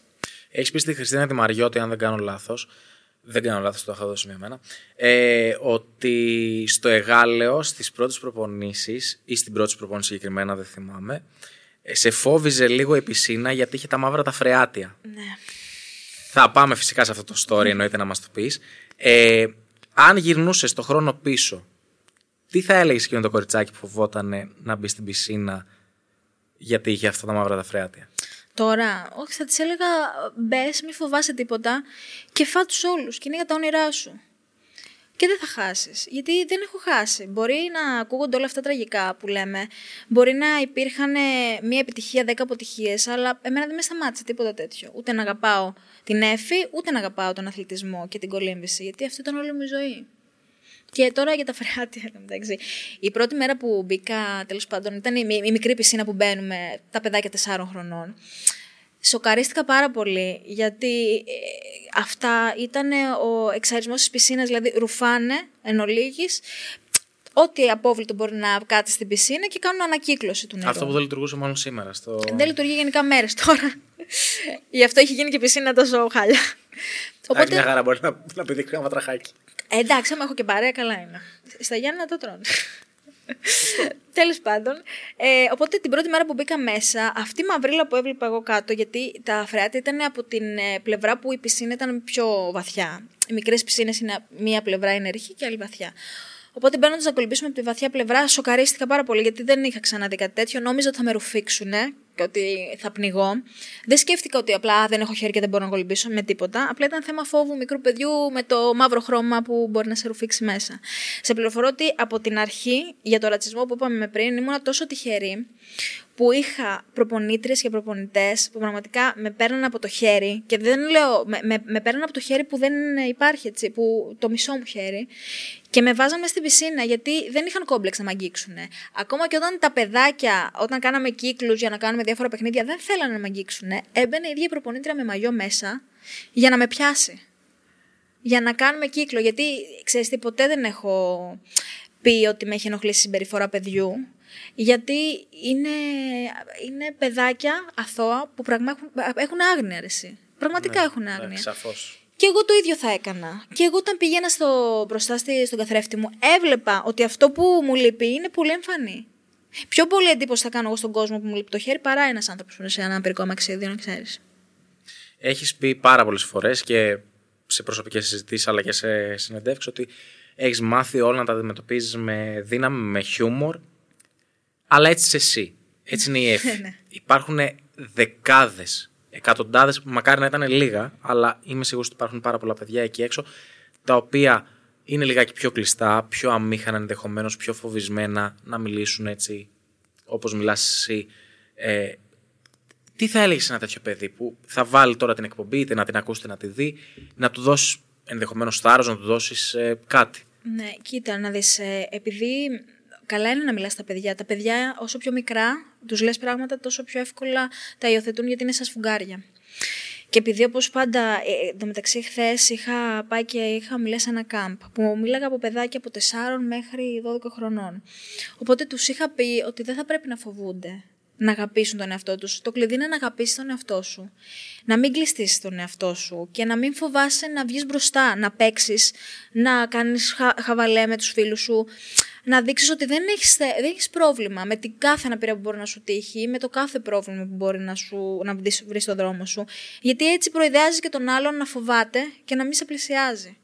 Πρέπει να είσαι συζητήσιμος και να τον βλέπεις στα μάτια και να του λες: Ξέρεις εγώ αυτή είμαι και σε όποιον αρέσω. Αυτός είμαι και σε όποιον αρέσω. Βέβαια, δεν φτάνει να το πεις απλά στα παιδιά. Το θέμα είναι ότι πρέπει να ξεκινήσεις από την οικογένεια. Αν δεν κάνει ο γονιός τα πρώτα βήματα, γιατί εγώ θυμάμαι όταν ξεκίνησα να φύγω από την εξώπορτα του σπιτιού μου να πάω προνήπιο, η μητέρα μου μου είπε: Εφή, θα σε πούνε κουλή, παιδί μου. Θα ακούσεις τη λέξη κουλή θα ακούσεις τη λέξη τάδε, τάδε, τάδε. Με είχε, μου είχε πει ότι δεν θα, με, δεν θα πάω στο σχολείο και θα είναι όλοι, αχ, εφού λένε να παίξουμε. Προφανώς και θα είναι τα παιδάκια τα επικριτικά, θα με αγγίζουν, θα έχουν πραγματικά απορία γιατί είναι έτσι. Θα το λέω μία φορά, αλλά δεν θα φτάνει. Θα πρέπει να το πω άλλες δέκα. Και αυτό έγινε. Αλλά ήξερα ότι είχα μια μάνα από πίσω ότι... και θα με μάλλον έκρυβα το χέρι μου από πίσω. Μου είχε πει το εξής, ότι έχω δύο παιδάκια. Αν είχα δύο παιδάκια, γιατί τότε ο αδερφός μου είναι μικρότερος, 8 χρόνια, οπότε δεν τον είχα. Μου είχε πει, αν είχα δύο παιδάκια, θα σου άρεσε να έκρυβα εσένα πίσω από την πλάτη μου και να εμφάνιζα το άλλο. Έτσι είναι και με τα χέρια σου. Οπότε όλα αυτά, όλο αυτό το μάθημα που είχα πάρει μέσα από την οικογένειά μου, γιατί όσο περίεργο και να φαίνεται, εγώ μεγάλωσα και με παππούδες που ήταν ακριβώς από κάτω στο διαμέρισμα, ο οποίο ήταν από χωριό δεν ήταν πρωτευουσιάνοι, δεν ήταν το τότε το 96, την τρεπόντουσαν. Και σε πληροφορώ ότι ήταν τόσο υπερπροστατευτικοί. Παρ' όλα αυτά όμως δεν τρεπόντουσαν για μένα. Θα σε τρώγανε αν ερχόσουν να με προσβάλλεις προφανώς, αλλά δεν με κρύψανε ποτέ. Εντάξει, σαφέστατα είναι ένα πολυπαραγωγικό ζήτημα. Ναι. Δηλαδή παίζουν ρόλο γονείς, παίζουν. Το σχολείο, η εκπαίδευση. Δηλαδή είναι αυτό και οι γονείς θα πρέπει κάποιος να τους δείξει, γιατί είναι η απορία. Η μαμά μου δεν ήταν έτοιμη. Η μαμά μου δεν το ήξερε ότι θα γεννηθεί η Εφη και θα της λείπει το χέρι της. Όταν γεννήθηκα, έχασε τη γέτα κάτω από τα πόδια της. Γιατί σκέφτεσαι, θα με χωρίσει ο άντρας μου, δεν θα με θέλει. Ε, σε τι κοινωνία θα φέρω το παιδί μου, θα μπορεί να τα απεξέλθει. Αυτό το τι θα πει ο κόσμος που Δηλαδή, σε νοιάζει, θα πει ο κόσμος. Δεν την ένοιαζε αυτό, αλλά εγώ θα μπορέσω να το αντιμετωπίσω. Δηλαδή, θα έπρεπε να χειριστεί εμένα τόσο καλά να με πλάσει, που να μπορέσω αύριο μεθαύριο, όπω και έκανα, να τους κοιτάω και να τους λέω: ρε παιδιά, άμα δεν σας αρέσω, με κάνετε παρέα. Εγώ έτσι είμαι. Εγώ έπαιζα και κρυφτό και κυνηγητό και μπάσκετ. Είχα πάει και στις. Ε, δηλαδή, εγώ έπαιζα μπάσκετ, ποδόσφαιρο. Φαντάσου, έκανα το οτιδήποτε έκαναν τα άλλα τα παιδάκια στο σχολείο. Δεν, ε, φαντάζομαι ότι έκανα και ρόδες και κατακόρυφους. Και είχα σκοτωθεί και μια φορά, αλλά δεν με ένοιαζε. Το κάναν οι άλλοι, θέλω να το κάνω κι εγώ. Και το έκανα. Το θέμα είναι, ε, επειδή έχεις πει πάρα πολλές φορές ότι οι γονείς σου ήταν ε, εκεί, οι συγγενείς σου. Είναι όμως σε ένα καλό επίπεδο η χώρα μας ως προς την ενημέρωση όχι μόνο των γονέων και των καθηγητών και των δασκάλων. ενώ εσύ που το έχεις ζήσει από μέσα, πώς να αντιμετωπίζουν, πώς να χειρίζονται τέτοιες καταστάσεις. Θα σου πω το δικό μου βίωμα που μεγάλωνα, που έχω περάσει και από το προνήπιο και από το δημοτικό. Και... δεν υπήρχε καμία ενημέρωση. Δεν, δεν υπήρχε. Τώρα αυτά τα χρόνια με καλούν σε σχολεία και μιλάω για την αναπηρία στα παιδιά. Και πολύ καλά κάνουν. Και θεωρώ ότι σιγά σιγά βήμα βήμα μπορούμε να το εξελίξουμε αυτό, αλλά δεν υπήρχε τέτοιο πράγμα. Εγώ δεν θυμάμαι να έχει έρθει κάποιος παρολυμπιονίκη στο σχολείο μου να το δουν τα άλλα παιδάκια και να καταλάβουν Κατάλαβες. Δεν, δεν, δεν έχω στο μυαλό μου τίποτα τέτοιο. Και τώρα. Και ξέρεις, έχω και ένα παράπονο. Στα σχολεία που πήγα, που θα έπρεπε, θεωρώ. Όχι ότι το, το κάνω για θέμα ψώνιου. Δεν θα έπρεπε με αυτή την πορεία που έχω πάρει στον αθλητισμό και γενικά σαν άνθρωπος να με φωνάξουν να κάνω μια ομιλία. Σε αυτά τα παιδιά, στο σχολείο που πήγα εγώ, στο γυμνάσιο που πήγα, στο δημοτικό που πήγα, στο λύκειο που τελείωσα. Δεν θα έπρεπε. Και εντάξει, τα μεγαλύτερα παιδιά έχεις πιθανότητες απειροελάχιστες να σε ακούσουν, γιατί θα είναι με το κινητό. Τώρα οι γενιές οι καινούριε δεν τους ενδιαφέρει αυτό. Αλλά στα πιο μικρά που μπορείς να το προλάβεις, δεν θα έπρεπε να με καλέσεις. Εγώ είμαι ανοιχτή να πάω σε σχολεία, να μιλήσω, να μου κάνουν τα παιδιά ερωτήσεις, να μάθουν για την αναπηρία. Ότι δεν είναι κολλητικό. Ότι μπορείς, ρε παιδί μου, εγώ μπορώ να δέσω το κορδόνια μου όπως δεν είσαι εσύ ή ο κάθε άνθρωπος. Μπορεί να το κάνω λίγο διαφορετικά. Αλλά θα το κάνω. Θα μαγειρέψω, θα σκουπίσω, θα σφουγγαρίσω. Αυτά σοκάρουνε. Είμαι στο μετρό και χειρίζομαι το κινητό και με αυτό το χέρι, το έχω σαν touch pen εγώ. Και γράφω, σκρολάρω, διάφορα. Και ο κόσμος με κοιτάει με. Γιατί δεν έχει ξαναδεί; Και δεν είναι κακό. Εγώ το καταλαβαίνω, δεν έχει ξαναδεί. Δεν υπάρχει κάποιος άνθρωπος να ενημερωθεί και όλα αυτά. Από σένα θα μάθει. Εάν εγώ λοιπόν είχα τα κόμπλεξ πάνω όλα μου και με το που με κοίταζε κάποιος, καθόμουν και τον αγριοκοίταζε γιατί του λέγω Έχει πρόβλημα, τι θες. Ποιος είχε το πρόβλημα, Εγώ θα είχα το πρόβλημα. Γιατί θα έδειχνα το κόμπλεξ μου, κατάλαβες. Βέβαια, κατά τη δική μου άποψη, όταν ηλικιώνεσαι, εντάξει, φυσικά όταν είσαι παιδί είναι τελείως διαφορετική κουβέντα γιατί πρέπει να σου τα μάθει κάποιος. Όταν ενηλικιώνει, έχεις την επιλογή να κάτσεις να ψάξεις. Αυτό που είπες, σε αυτό που είπες, έχεις πάρα πολύ δίκιο ότι μπορεί να μην έχεις ξαναδεί και μπορεί να, τον, ε, να του φαίνεται περίεργο του καθενός. Αλλά μετά από ένα σημείο μπορείς να κάτσεις να ψάξεις. Δηλαδή η πληροφορία είναι εκεί, μπορείς να την. Ναι. Να αλληλεπιδράσεις με αυτήν. Θα πω κάτι κακό εδώ πέρα. Δεν θέλω να ακούσει περίεργο. Αλλά όπως ξέρεις, Γιώργο, όλοι μας, μην γελιόμαστε. Είμαστε εν δυνάμει ανάπηροι. Ζούμε σε μια χώρα που αύριο δεν ξέρεις αν θα τους ξημερώσει. Υπάρχουν παιδιά που καθυλωθήκαν σε ένα πυρικό μαξίδιο από μια σούζα, από ένα στό που πέρασε κάποιος και τους χτύπησε και δεν φταίγανε. Θα πρέπει λοιπόν να είμαστε έτοιμοι για πάνε ενδεχομένω. Δεν σου είπα εγώ χτύπα ξύλο, να είναι όλοι υγιέστατοι, πραγματικά. Αλλά ξέρεις τι θα σου ξημερώσει; Οπότε κρίνουμε λίγο και δεν βλέπουμε λίγο το μέλλον. Ναι. Κατάλαβες. Δηλαδή, μπορεί να λέμε, να λέμε, να λέμε, κάνουμε. ή με τις προσβασιμότητες τώρα. Ε, εντάξει, πέντε λεπτά θα τα αφήσω με αλάρμ, δεν τρέχει τίποτα. Αν όμως μπούμε στη διαδικασία να σκεφτούμε, ρε φίλε μου, το είχα πάθει εγώ αυτό το πράγμα. Δεν θα, τους, δεν θα ήμουν τέρμα νευρικός, γιατί δεν θα μπορούσα να κινηθώ, επειδή εσύ θες να τα παρκάρεις εκεί, ας πούμε. Εσύ δεν σέβεσαι το, το, το ένα μου δικαίωμα, το άλλο μου δικαίωμα. Δεν μπορούμε να σκεφτούμε έτσι. Γιατί είναι από τη φύση μα, δηλαδή. Δεν, δεν έχουμε ακόμα την κριτική σκέψη να πούμε, δεν θέλουμε να το φανταζόμαστε καν. Αλλά υπάρχει και αυτή η πλευρά. Ε, πριν είπες ότι θα ήθελες να μιλάς σε σχολεία και ανέφερε τα μεγαλύτερα παιδιά και, το, και τα, την όλη τους εξάρτηση με το κινητό. Ε, και είμαι εγώ εντωμεταξύ και χαζεύω στο TikTok και τα σχετικά και πετυχαίνω την ευτυχία. και λέω, όπα, κάτι μου θυμίζεις. Είναι μία μορφή τα social. Θα πάμε και στο TikTok ναι, που ναι, ας ναι. πούμε ε, εκεί σε πέτυχα είναι μια μορφή τα social να επικοινωνήσεις κάποια μηνύματα και σε αυτά τα παιδιά που ενδεχομένως, αν πας στο σχολείο τους, θα σου πούνε, έλα μόλι τώρα τι θέλει αυτή. Είναι, θα σου πω, τα social είναι ένα όπλο. Είναι πώς θα, σε ποια χέρια θα πέσεις, έτσι. Μπορεί να γίνει ένα ραβδί που θα μεταμορφώσει όλο τον κόσμο, μπορεί να τον καταστρέψεις κιόλας. Ε, εγώ θεωρώ ότι ναι, μπορείς να το κάνεις αυτό από τα social, γιατί όλοι είμαστε με ένα κινητό, ακόμα κι εγώ. Είναι η προέκταση του χεριού πλέον. Προφανώς και θα είναι και για πολλά χρόνια ακόμα. Απλά οι εφαρμογές θα έρχονται και θα παρέρχονται. Εντάξει. Μία θα φεύγει, μία θα έρχεται. Δεν πρόκειται ποτέ να σταματήσεις να έχεις το κινητό σου και να το κοιτάς.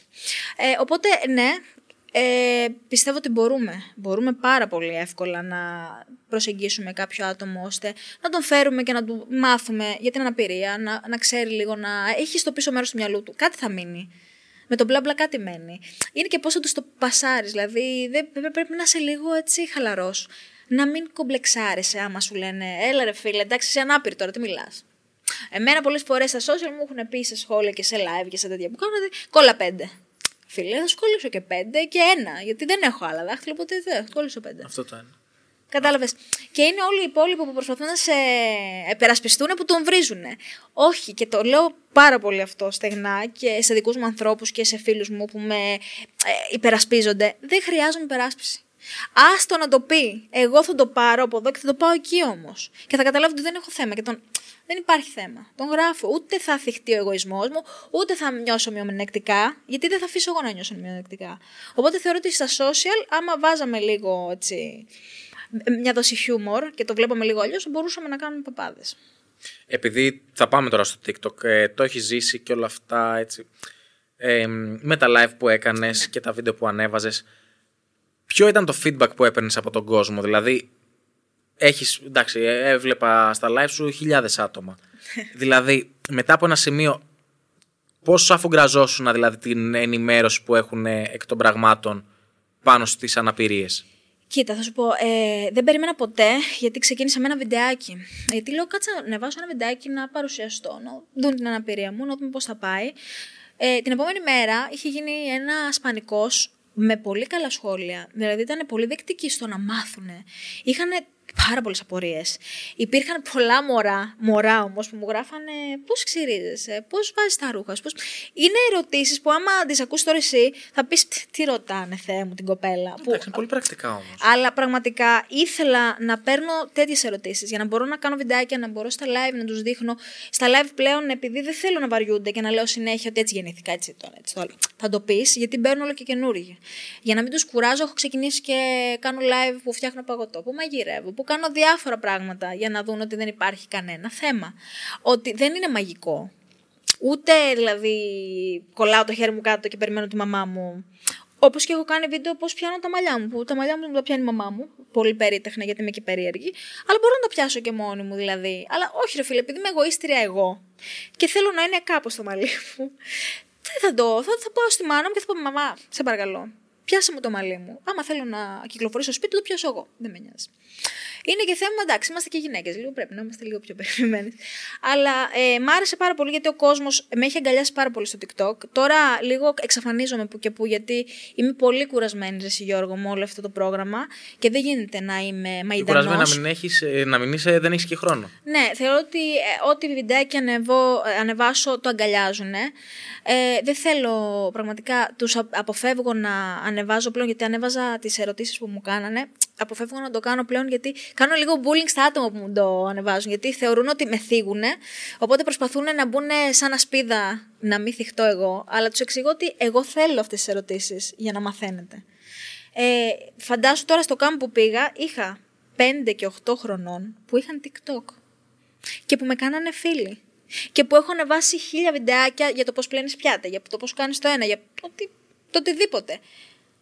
Δηλαδή, έχει ο κόσμος απορίες που πρέπει να τις απαντήσεις. Βασικά, είναι καθήκον σου να τις απαντήσεις, Ρε Γιώργο. Γιατί δεν θα μπορέσουν να το μάθουν από πουθενά αλλού. Μόνο από σένα που το βιώνεις. Αν έρχονταν ένα από αυτά τα πιτσιρίκια ναι. που λες ε, και είχε αναπηρία, αλλά ήταν πάρα πολύ ταλαντούχος στην κολύμβηση, είτε ήταν στο SB8, είτε σε κάποιο άλλο, έτσι, ε, σε κάποια άλλη κατηγορία. Ναι. Με τα δικά σου βιώματα, και σου έλεγε, ξέρεις κάτι, Εσύ Εφη, θέλω να μου πεις ένα, δύο, τρία, ή έρχονταν η μητέρα του, ο πατέρας του. Ναι. Και σου έλεγε, ξέρεις κάτι, Εφη, θέλω το παιδί μου να το στηρίξω, θέλω να πάει να το κάνει αυτό, να το δοκιμάσει γιατί το αγαπάει, το γουστάρει. Απλά θέλω μια καθοδήγηση. Ναι. Καταρχάς, θα σου έλεγε να το κάνει ή να τα παρατήσει. Όχι, εγώ είμαι κάθετη ότι θα μιλήσω μόνο για τον αθλητισμό. Ε, οφείλει ο κάθε γονιός, είτε έχει μια αναπηρία το παιδί του είτε όχι, να το οθήσει στον αθλητισμό. Αλήθεια, ε, δεν είναι σνομπάρω ούτε τις μουσικές ούτε τα άλλα τα καλλιτεχνικά, αλλά ο αθλητισμός είναι κάτι που θα σε βάλει σε προγραμματισμό, θα έχεις την ψυχική σου ηρεμία, θα γυρνάς σπίτι σου και θα είσαι άλλος άνθρωπος. Εμένα με έχει πραγματικά κρατήσει πολύ έτσι στα θέλω μου, ξέρω τι θέλω, βάζω στόχους. Είναι πολύ σημαντικά τα πράγματα. Δεν ξέρω, θα του πρότεινα να δοκιμάσει τον πρωταθλητισμό. Ξέρετε, όλα είναι ένα ρίσκο θα σου έλεγα, θα, θα έλεγα στους γονείς να το πάρουν αυτό το ρίσκο. Δηλαδή αξίζει να δοκιμάσουν εκείνη τη διαδρομή. Τώρα, το αν θα αντέχανε οι ίδιοι το παιδί αυτά τις θυσίες, τα τραυματισμούς, τα πάντα που υπάρχουν στο κάθε άθλημα υπάρχει. Αυτό δεν είναι μόνο στην κολύμβηση. Ε, είναι δικιά τους επιλογή. Εγώ όμως θα τους έλεγα ότι αξίζει να το κάνεις. Αξίζει να το κάνεις για την ψυχή του παιδιού, αξίζει να φτάσει κάπου αυτό το παιδί, να δει τα όρια του και από εκεί και πέρα μεγαλώνοντας είναι δικιά του επιλογή. Εγώ ρωτήθηκα στα 12 αν μπορώ, 12 χρονών, εάν μπορώ να μπω σε αυτή τη λούμπα με τις θυσίες. Γιατί όταν με ρωτήσαν αν θέλω να μπω σε αυτό το κομμάτι, μου είπαν ότι ξέρεις δεν θα κοιμάσαι ό,τι ώρα θέλεις, δεν θα τρως, δεν θα κάνεις, θα πρέπει να χάσεις κιλά, θα πρέπει... δεν θα βγαίνεις για καφέδε. Ξέρεις πόσες παρέ είχα χάσει.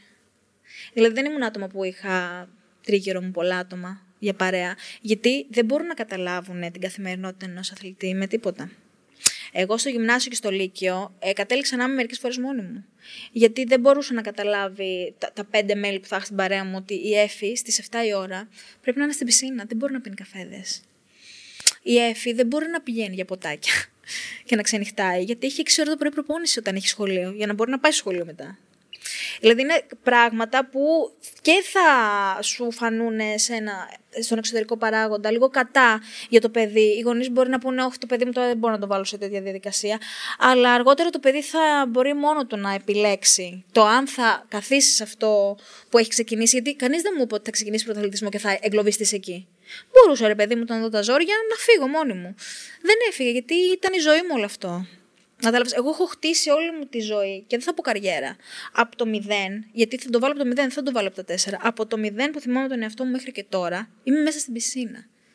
Λείπω από την πισίνα επειδή μπορεί να έχω την, την περίοδο που έχω περίοδο, ρε παιδί μου, και να πονάω τη, τη, μια, τη μία μέρα και να μην πάω.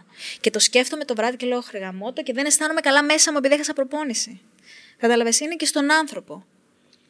Ε, σε, έχει, σε θυμώνει βασικά ή σε στεναχωρεί η όλη αυτή η αντίληψη που μπορεί να έχουν κάποιοι άνθρωποι, όπως πολύ σωστά είπες, κάποτε ήταν οι παρέες σου. Μπορεί αύριο μεθαύριο να είναι κάποιος ε, ε, σύντροφος και να πει: Έλα μωρέ τώρα, τι θυσίες. Εντάξει, σιγά, OK, okay, πας, κολυμπάς, κατεβαίνεις σε αγώνες, το ένα το άλλο. Γιατί δεν βλέπει πίσω από αυτό ότι είναι. Δεν πρέπει να ξενυχτήσεις. Ότι δεν πρέπει να πιει. Γιατί δεν θέλεις να πίνεις, δεν θέλεις να πιεις ένα ποτάκι. Μπορεί να θέλεις να πιεις 10 δεν ε, πρέπει να φας ε, ό,τι θέλεις γιατί μπορεί να έχεις να κάνεις ε, κάποια εξέταση για, τις, για τους αγώνες σου. Το οτιδήποτε. Δεν βλέπουν αυτές τις θυσίες. Σε στεναχωρεί, σε θυμώνει αυτό; Κοίτα να δεις, η αλήθεια είναι ότι είχα πάρα πολύ έτσι, θυμό μέσα μου μερικές φορές, ειδικά στα μαθητικά μου χρόνια που ήθελα πάρα πολύ να έχω παρέες. Ε, βέβαια, μεγαλώνοντας και γενικά καθόμουν μόνο και σκεφτόμουν ότι είναι απόλυτα φυσιολογικό να μην μπορεί ο άλλος να το καταλάβει. Όπως και στις σχέσεις, δηλαδή νομίζω ότι θα πρέπει να είναι κάποιος άνθρωπος στη ζωή μου που να με κατανοεί πλήρως. Και να μπορεί να περπατήσει δίπλα σε αυτό που κάνεις και να κάνει και αυτό θυσίες μαζί σου. Κατάλαβες γιατί, όπως και οι παρέες πρέπει να καταλάβουν αυτό, πρέπει να καταλάβει και μία σχέση που θα έχεις. Η αλήθεια είναι ότι τώρα που είμαι σε αυτή την ηλικία δεν έχω απαιτήσεις ούτε από τις παρέες μου, ούτε από τις σχέσεις μου. Είμαι πολύ επιλεκτική. Και δεν λέω επιλεκτική γιατί δεν μου αρέσει ο ένας μου βρωμάει ο άλλος. Είμαι επιλεκτική όταν θα δω, ρε παιδί μου, ότι με παίρνει. Γιατί τώρα έχω μία σταθερή παρέα. Ε, ο καθένας έχει το πρόγραμμά του. Σέβομαι τα προγράμματά του, τις δουλειές τους, στα πάντα. Σέβονται τις δικές μου. Μπορεί να κάνουμε, να κανονίσουμε για καφέ κάμια εβδομάδα μέχρι να τα βρούμε, αλλά ποτέ δεν θα πούνε, ξέρετε, παράτε την μόρη την έφη. Αλλά ξέρετε, θα πρέπει να περάσει από, πολλά, έτσι, από πολλές αποτυχημένες παρέες, φιλίες, ώστε να καταλήξεις να μπορέσεις να φτάσεις μέχρι εκεί που θα πεις «Ξέρεις, αυτός ο άνθρωπος μου κάνει να τον κρατήσω στη ζωή μου». Ε, δεν τον, εγώ δεν διώχνω κανένα από δίπλα μου. Μπορούν να φύγουν μόνοι τους, δεν τους κρατάει κανείς. Καταλαβαίνεις. Δηλαδή, εγώ θα μείνω και θα στηρίξω αυτούς που ξέρω ότι θα με καταλάβουν. Π.χ. θα σου δώσω ένα παράδειγμα. Ε, στο Πανεπιστήμιο έκανα με δύο κοπέλες ε, παρέα πάρα πολύ. Έχουμε ξεκόψει όχι γιατί τσακωθήκαμε, γιατί έχω την καθημερινότητα που έχω, το σεβαστήκανε, έχουν την καθημερινότητα που έχουν, δεν μπορούμε πραγματικά να κολλήσουμε, όχι σε θέμα προτιμήσεων, σε θέμα χρόνου. Τι υπεραγαπάω, με υπεραγαπάνε, θα μιλήσουμε ωραία και που να δούμε τι κάνει η μία στην άλλη, αλλά δεν ήταν στο χέρι μας και όλο αυτό. Κατάλαβες, μερικές φορές δεν είναι στο χέρι σου. Πρέπει να είσαι με ανθρώπους που να μπορούν να συμβαδίσουν ελάχιστα με τον χρόνο σου. Οπότε θεωρώ ότι τώρα είμαι καλά. Είμαι καλά. Γενικά. Άρα ετοιμαζόμαστε για το Παρίσι. Ένα δευτερόλεπτο και μακάρι μέχρι να προβληθεί η εκπομπή να το έχεις πιάσει τους χρόνους σου. Περιμένεις ε, το Παρίσι. Το περιμένω πώς και πώς. Ξέρεις γιατί το περιμένω; Ο κάθε αθλητής περιμένει αυτό το, το τελικό στόχο που είναι η Ολυμπιάδα Παρολυμπιάδα. Γιατί τέσσερα χρόνια δουλειάς είναι ακριβώς για τον τελικό στόχο που είναι η Ολυμπιάδα. Είναι τα πάντα για έναν αθλητή. Είναι το, το πιο σημαντικό event θα μπορούσε να συμμετέχει ένας αθλητής. Ε, νομίζω το όνειρο του κάθε αθλητή δεν είναι να συμμετέχει σε ένα παγκόσμιο. Το μακρινό του όνειρο είναι η Ολυμπιάδα. Και θα μιλήσω Ολυμπιάδα για να καταλάβουν και οι αρτιμελεί, γιατί νομίζω λίγο πολύ είναι ένα όνειρο όλο αυτό. Ε, έχω κουραστεί πάρα πολύ, έχω κοπιάσει πάρα πολύ πραγματικά. Ε, ε, όπως είπαμε υπάρχουν και οι ατυχίες, αλλά νομίζω δεν θα σταματήσω να το κυνηγάω. Και επειδή δεν ξέρω πόσο καιρός μου μένει ακόμα που θα είμαι ανταγωνιστική, γιατί εντάξει μεγαλώνω. δεν έχω τις ίδιες ε, έτσι, αντοχές. Ε, θα το κυνηγήσω μέχρι και τώρα το Μάιο του 24 τον Ιούνιο.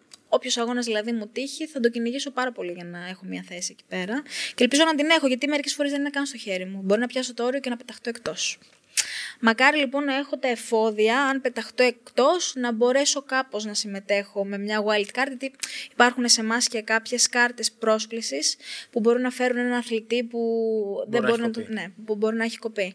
Μακάρι να πάνε όλα καλά, δεν ξέρω. Τώρα ο επόμενος στόχος είναι φεύγω σε ένα μήνα για Μάντζεστερ. Μακάρι να μπορέσω να το πραγματοποιήσω το όριο τώρα και να μην χρειαστεί να κοπιάσω την επόμενη. Θα κοπιάσω την επόμενη χρονιά, απλά θα είμαι λίγο πιο ήρεμη και ξανχωμένη στο, σε αυτό το βαρύ φορτίο που έχω του ενός δευτερολέπτου για να, για να μπω μέσα. Το εύχομαι κι εγώ από καρδιάς, ε, Ρεσίεφη. Εντάξει. Τελευταία φορά που ήμασταν έτσι που κάναμε πολύ τέτοιο ήταν που πήρε το χάλκινο στο Μεξικό. Εγώ αυτό προφανέστατα. Νομίζω ότι είναι σαφές αυτό. Ναι, ναι, ναι. Εγώ της έδωσα το χάλκινο. Ε, Θέλω κλείνοντας να σου πω πέντε πόλεις, πέντε events ναι, προφανώς, ναι, πέντε διοργανώσεις ε, και να μου πεις μία χαρακτηριστική αγαπημένη θα ήθελα ενδεχομένως, αλλά οποιαδήποτε, οποιοδήποτε περιεχομένου, ε, ανάμνηση που έχεις ε, από αυτούς τους αγώνες, από αυτές τις πόλεις. Λοιπόν, Μεξικό φυσικά. Μεξικό φυσικά. Ε, θυμάμαι χαρακτηριστικά που λίγο βλέπουμε τις συμμετοχές. Δηλαδή, μπορούμε να έχουμε μία εικόνα για τον χρόνο μας που βρίσκεται, είναι πέμπτος έκτος. Από εκεί πέρα, βέβαια, δεν ξέρεις στην κούρσα τίποτα τι θα γίνει. Μπορεί η πρώτη να κυρωθεί, μπορεί να βγεις πρώτη από το πουθενά, μπορεί να βγεις τελευταία. Ε, οπότε θυμάμαι όταν είχα βγει από την πισίνα, ε, επειδή δεν έβλεπα τον πίνακα, γιατί είχα μοιοπία, θυμάμαι, δεν τον έβλεπα. Δεν μπορούσα να καταλάβω αν έχω βγει τρίτη ή τέταρτη. Οπότε βγαίνω έξω ανέμελη, χαοτικά δηλαδή, κοίταζα τους άλλους. Είχαμε και λίγο υψόμετρο και φαντάσου τώρα βγήκαμε από την πισίνα και πεθαίναμε από τις αναπνοές. Οπότε μου λένε πήραμε μετάλλιο, πήραμε μετάλλιο. Και μέχρι να του συνειδητοποιήσω, εκεί ήταν μια στιγμή μου πολύ έτσι, δυνατή. Και ειδικά όταν ήμουν στο βάθρο, το οποίο για να ξέρεις, ήμουν τόσο συγκινημένη και δεν τραβήχτηκε ποτέ η απονομή μου, γιατί κόλλησε το βίντεο. Οπότε είναι και μια αστεία στιγμή. Ε, η μητέρα μου είχε ξυπνήσει. Η, η, μητέρα μου είχε ξυπνήσει τρεις ώρε το βράδυ. Σε πληροφορώ μαζί με τον προπονητή μου μαζί με όλους για να δουν την απονομή. Λέει ψέματα, μου λέει δεν είναι εκεί. Ναι, δεν την είδανε ποτέ την απονομή γιατί κόλλησε το βίντεο, ρε παιδιά, στη δικιά μου την απονομή. Ε, οπότε ναι. Η πιο δυνατή, ας πούμε, μετά θα πάμε στο Δουβλίνο, λογικά θα με ρωτήσεις. Δουβλίνο, Βερολίνο, Τόκιο, Μαδέιρα, όπως θέλεις. Ε, τώρα, ό,τι σου έρχεται. Στο Δουβλίνο πάλι είχα πάει εκεί πέρα για να κολυμπήσω απλά. Να κολυμπήσω για να κάνω μια προσπάθεια. Δεν είχα πάει για μετάλλιο. Έχεις και τον τραυματισμό. Είχα τον τραυματισμό. Ήμουν ψυχολογικά χάλια, γιατί είχε, είχα ένα οικογενειακό θέμα τέλος πάντων εκείνη την περίοδο. Οπότε είχα πάει καταρακωμένη. Σκίζεται και το μαγιό. Καλή νύχτα. Και φαντάσου το μαγιό το είχα πάρει ειδικά για την κούρσα του προστίου. Οπότε δεν το έβαλα ποτέ. Όπως καταλαβαίνεις, έβαλα ένα παλιό μου μαγιό. Και λέω εντάξει, ανέβα τώρα κολύμπα, τερματίζουμε και φεύγουμε. Γιατί την επόμενη μέρα πετάγαμε για την επιστροφή. Οπότε λέω κλείστα μάτια και ξεκίνα. Ε, οπότε όταν τερμάτισα, δεν φαντάζομαι, δεν μπορούσα να συνέλθω. Το έβλεπα, το ξανάβλεπα. Λέω κοίτα να δεις. Ε, εκεί τραβήχτηκε. Α, η, η, απονομή τραβήχτηκε. Ε, οι κάμερες γράφουν, γιατί είναι πολύ τυχερή η Εφη. Ναι, ε, ο ήχος, είμαστε εντάξει, Δημήτρη, σίγουρα όλα. Οπότε εκεί τραβήχτηκε ε, πάλι ήταν. Ε, όταν παίρνεις κάτι με το σπαθί σου, είναι ακόμα πιο. Έχεις πιάνει πιο πολύ δέος. Ε, και μου, ε, αυτό και μόνο υπήρχε το μπουστάρισμα ώστε να συνεχίσω και την επόμενη χρονιά. Ε, Τι επόμενες χρονιές μπορεί να μην είχα κάποια θέση στο βάθρο, γιατί όσο περνάνε τα χρόνια έρχονται και πιο νέες και πιο γρήγορες και πιο. Δεν φαντάζεσαι τι κόσμος περνάει και φεύγει από την κατηγορία. Ε, οπότε την επόμενη χρονιά συνέχισα με τέταρτη θέση, πέμπτη θέση. Παίζω γενικά στην Εξάδα τα τελευταία χρόνια, που είναι πάρα πολύ καλό ανταγωνιστικά. Ε, το καλό είναι ότι βελτιώνομαι κάθε χρονιά και σπάω και τα πανελλήνια ρεκόρ μου και γενικά τώρα στην Ολυμπιάδα που ήρθε στο Τόκιο, το οποίο ήταν η πιο δυνατή μου στιγμή. Δηλαδή, όταν τερμάτισα και είδα να γίνομαι πράσινη, γιατί γίνονται πράσινοι οι 8 πρώτοι που περνάνε στην επόμενη φάση, Παιδιά, είχα κάτσει στο στρωματά γιατί έχει στρώματα στο πλάι για να βγαίνουν οι αθλητές. Και καθόμουν και το κοίταζα και λέω: Όχι, όχι. Λέω. Και ήταν η κερκίδα πάνω οι αθλητές και να κουνάω τα χέρια μου. Μπορεί να μην με τραβάγανε. Αλλά ήταν πάρα πολύ έτσι, δυνατό στοίχημα. Και ξέρεις πιο πολύ γιατί χάρηκα. Για τον προπονητή μου. Αλήθεια, πιο πολύ χάρηκα που έκανα αυτόν περήφανο παρά εμένα. Παρά την οικογένειά μου. Δηλαδή είπα ότι ναι, ρε φίλε, πήγαμε και το κάναμε. Γιατί γενικά οι οικονομικές επιβραβεύσεις, στον αθλητή έρχονται οικονομικές επιβραβεύσεις. Ο προπονητής δικαιούται και το 30% όχι από τα δικά σου, από άλλα. Ο προπονητής μου δεν έχει πληρωθεί ποτέ. Με έχει σαν κόρη του. Είμαι από τα 12 μαζί του, είμαι 27. Έχει κάνει την οικογένειά του. Ε, νομίζω με έχει υιοθετήσει, ας πούμε. Ε, και νομίζω ότι ο κάθε αγώνας πρώτα απ' όλα πάω για να βγάλω αυτό ένα προπρόσωπο και μετά τον εαυτό μου πλέον. Γιατί το εκτιμώ πάρα πολύ. Γιατί έρχεται και μου κάνει προπονήσεις και δεν έχει πάρει μία από μένα. Πραγματικά σας το λέω, παιδιά, ότι δεν, ε, δεν πληρώνω για να μου κάνει προπόνηση. Ούτε για personal, ούτε για τίποτα. Δηλαδή, ούτε βενζίνες, ούτε είναι ο άνθρωπος. Είναι ο άνθρωπος. Δεν είναι προπονητής, είναι άνθρωπος. Δεν με βλέπεις από πρωτοθόλη, είναι πολύ σημαντικό. Είναι πολύ σημαντικό να πέσει ένας αθλητής σε ένα τέτοιο άνθρωπο. Αλήθεια. Οπότε, το επόμενο βήμα μου με ρωτήσεις, θα σου έλεγα ότι πρώτα θέλω να τα καταφέρουμε μαζί με τον προπονητή μου και μετά να χαρώ εγώ, η οικογένειά μου και όλοι αυτοί που με στηρίζουν. Εντάξει, είναι πάρα πολύ όμορφο αυτό που λες και το είχαμε πει, δεν θυμάμαι σε ποιο επεισόδιο του πρώτου κύκλου της πρώτης σεζόν, ότι όσο επιτυχημένος και να είσαι, όσο γνωστός και να είσαι, όσο πλούσιος και να είσαι, όλα, όλα, όλα, όλα, άμα δεν έχεις έναν άνθρωπο να σε στηρίζει, τι να τα κάνεις όλα αυτά; Πραγματικά, πραγματικά. Και στο Μεξικό δεν ήταν πάλι και νομίζω το μετάλλιο είχε, το είχα κάνει και όλα σε 6 Δεκέμβρη που είναι η γιορτή του. Το είχα πάρει τότε και ήταν δύσκολη επικοινωνία, παιδιά. Δεν μπορούσαμε. Ήμασταν με λειτουργία πτήσης μόνο όπου πιάνουμε WiFi. Οπότε καταλαβαίνεις ότι γενικά στους αγώνες είμαι πολύ μόνη μου. Γιατί μπορεί να υπάρχουν άλλοι προπονητές που εντάξει θα σε πιάσουν έναν χρόνο, θα σε δούνε, αλλά έχουν τους δικούς τους αθλητές. Οπότε είσαι μόνος σου. Είσαι εσύ και ο αυτό σου και ξέρεις ότι κάπου σε βλέπει από την Ελλάδα ο προπονητής σου. Εντάξει, θέλω να πω ένα, μια πολύ σύντομη ιστορία για να πάμε σε Μαδέρα και Βερολίνο. Νομίζω ναι. αυτά τα δύο μου χρωστάς. Ε, είμαι στη, στην αίθουσα εκεί πέρα που κάναμε το επιλογής που καθόμασταν δίπλα-δίπλα και είχαμε, ερχόταν και μια καθηγήτρια και ένας καθηγητής ναι, ανάλογα. ανάλογα. Ε, και ήταν τότε που είχες πάει στο Μεξικό. Εγώ ήξερα ότι έχεις πάει στο Μεξικό. Εκείνοι δεν ξέρω, δεν το ξέραν, δεν το θυμόντουσαν. Και κάποια στιγμή, σε ένα από τα μαθήματα που έλειπες, ε, γυρνάνε και μου λένε, το έπρεξε το κορίτσι, ξέρω εγώ. Σηκώθηκε και έφυγε, σταμάτησε το, το μάθημα και λέω, δεν το σταμάτησε γι' αυτό, ναι, ναι. θα ξανάρθει. Γιατί όχι, ναι, ήταν η περίοδος που. Κοίτα, γι' αυτό σου λέω. Δεν είναι διευκολύνθηκα και πάρα πολύ και από αυτό το κομμάτι. Και φαντάσου ήταν σε ένα μάθημα που ήταν αθλητικό κανονικά. Αθλητική δημοσιογραφία όπου έπρεπε να προσκομίσω αρκετά έγγραφα για να πιστούν ότι ξέρεις τι, μην μου βάλεις απουσία, γιατί εγώ εκείνο το δεκαήμερο θα πρέπει να είμαι εκτός για αυτόν τον λόγο. Ε, παραλίγο να χάσω και το, την πρόοδο, ας πούμε, που την έχασα την πρόοδο. Και παρακάλαγα μετά να με βάλουν να γράψω κάπου σε κάποιο γραφείο, ρε παιδί μου, για να μπορέσω να προχωρήσω στην εξεταστική αργότερα. Ε, οπότε όλο αυτό με τον αθλητισμό το έκανα παράλληλα με τη σχολή. Εσύ αποφύτησες στα τέσσερα χρόνια, εγώ στα έξι, λες και το έκανα ιατρική, αλλά γιατί πραγματικά δεν. Δηλαδή, όταν είχα παγκόσμια, δίναμε εξεταστικές δεν μπορούσα να είμαι εκεί, πραγματικά. Και επειδή διάλεξα και το πτυχίο της δημοσιογραφίας και το διάλεξα μαζί με τον προπονητή μου τότε που ήταν να δηλώσω σχολές, γιατί γυμναστική κάνω. Δεν ήθελα να περάσω γυμναστική ακαδημία τεφά, γιατί είμαι μέσα στη πισίνα, είμαι κάθε μέρα είναι η ζωή μου αυτό. Οπότε το να είχα ένα άλλο πτυχίο λίγο ήταν ένα, μια έτσι παραπάνω πρόοδο για μένα. Ε, εντάξει, τα 6 χρόνια στα 6 χρόνια. Δεν, δεν είναι ξέρω, έτσι. Ξέρω από τη, από τη χρονιά μας ανθρώπους που δεν έχουν πάρει ακόμα πτυχίο. Και, και μπήκαμε, μπήκαμε το 14 και έχουμε 23. Ε, το φοβόμουν πάρα Τι; πολύ αυτό. Αλήθεια, γιατί ε, επειδή αλλάζαν και τα μαθήματα και αγχωνόμουν γιατί πρέπει να προλαβαίνω να μην αλλάξει το μάθημα και ο καθηγητής, γιατί δεν με θα με ξέρανε μετά. Ε, είχα μεγάλη βοήθεια, πραγματικά από φίλες, φίλους. Γράφανε. Εγώ, επειδή είμαι και πολύ χειρόγραφος τύπος, τα έγραφα σε τετράδιο και τα έδινα την ώρα της προπόνησης να μου τα γράφουν στο Word. Και λίγο με βοήθησε καραντίνα, θα πω την αλήθεια, γιατί είχα κολλήσει σε κάποια μαθήματα που έδωσα κατευθείαν και τα πέρασα με εργασίες. Σωτήριο, πραγματικά. Και κάποια άλλα που τύχανε να είμαι τυχερή και να τα δίνουμε κανονικά τα μαθήματα. Οπότε έγινε το deal και επιτέλους πήρα πτυχίο. Και λέω εκεί που πήρα πτυχίο και θα πάω να βάλω τον τίβερο να γίνει χαμός, δεν μπορούσαμε να το κάνουμε. Μια χαρά, την πήρες διαδικτυακά, τη τέτοια. Ναι. Όχι, όχι, δεν έκανα. Παιδιά, δεν έκανα την αίτηση. Όταν ε, βγήκα τέλος πάντων ότι έχω το πτυχίο, δεν έκανα αίτηση για ορκομοσία. Και περνά, περάσανε τρει-τέσσερι ορκομοσίες. ναι, περάσανε τρεις ορκομοσίες και λέω εντάξει, δεν γίνεται, θα κάνω Σεπτέμβριο ορκομοσία. Τι να κάνουμε. Και σκάει mail και την κάναμε στη σχολή πάνω στο, στο Κοποδιστριακό, στο θρησκευτικό, σε ένα αλανάκι εκεί πέρα που είχε.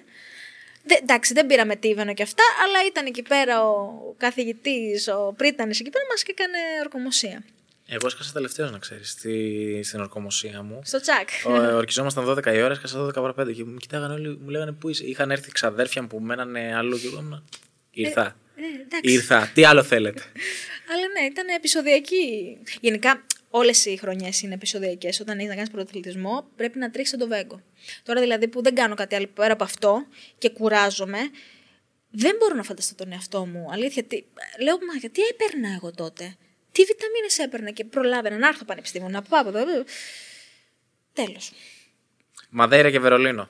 Να Λοιπόν, κλείσουμε έτσι. Μαδέιρα και Βερολίνο. Μαδέιρα, τελευταία μέρα αγώνων.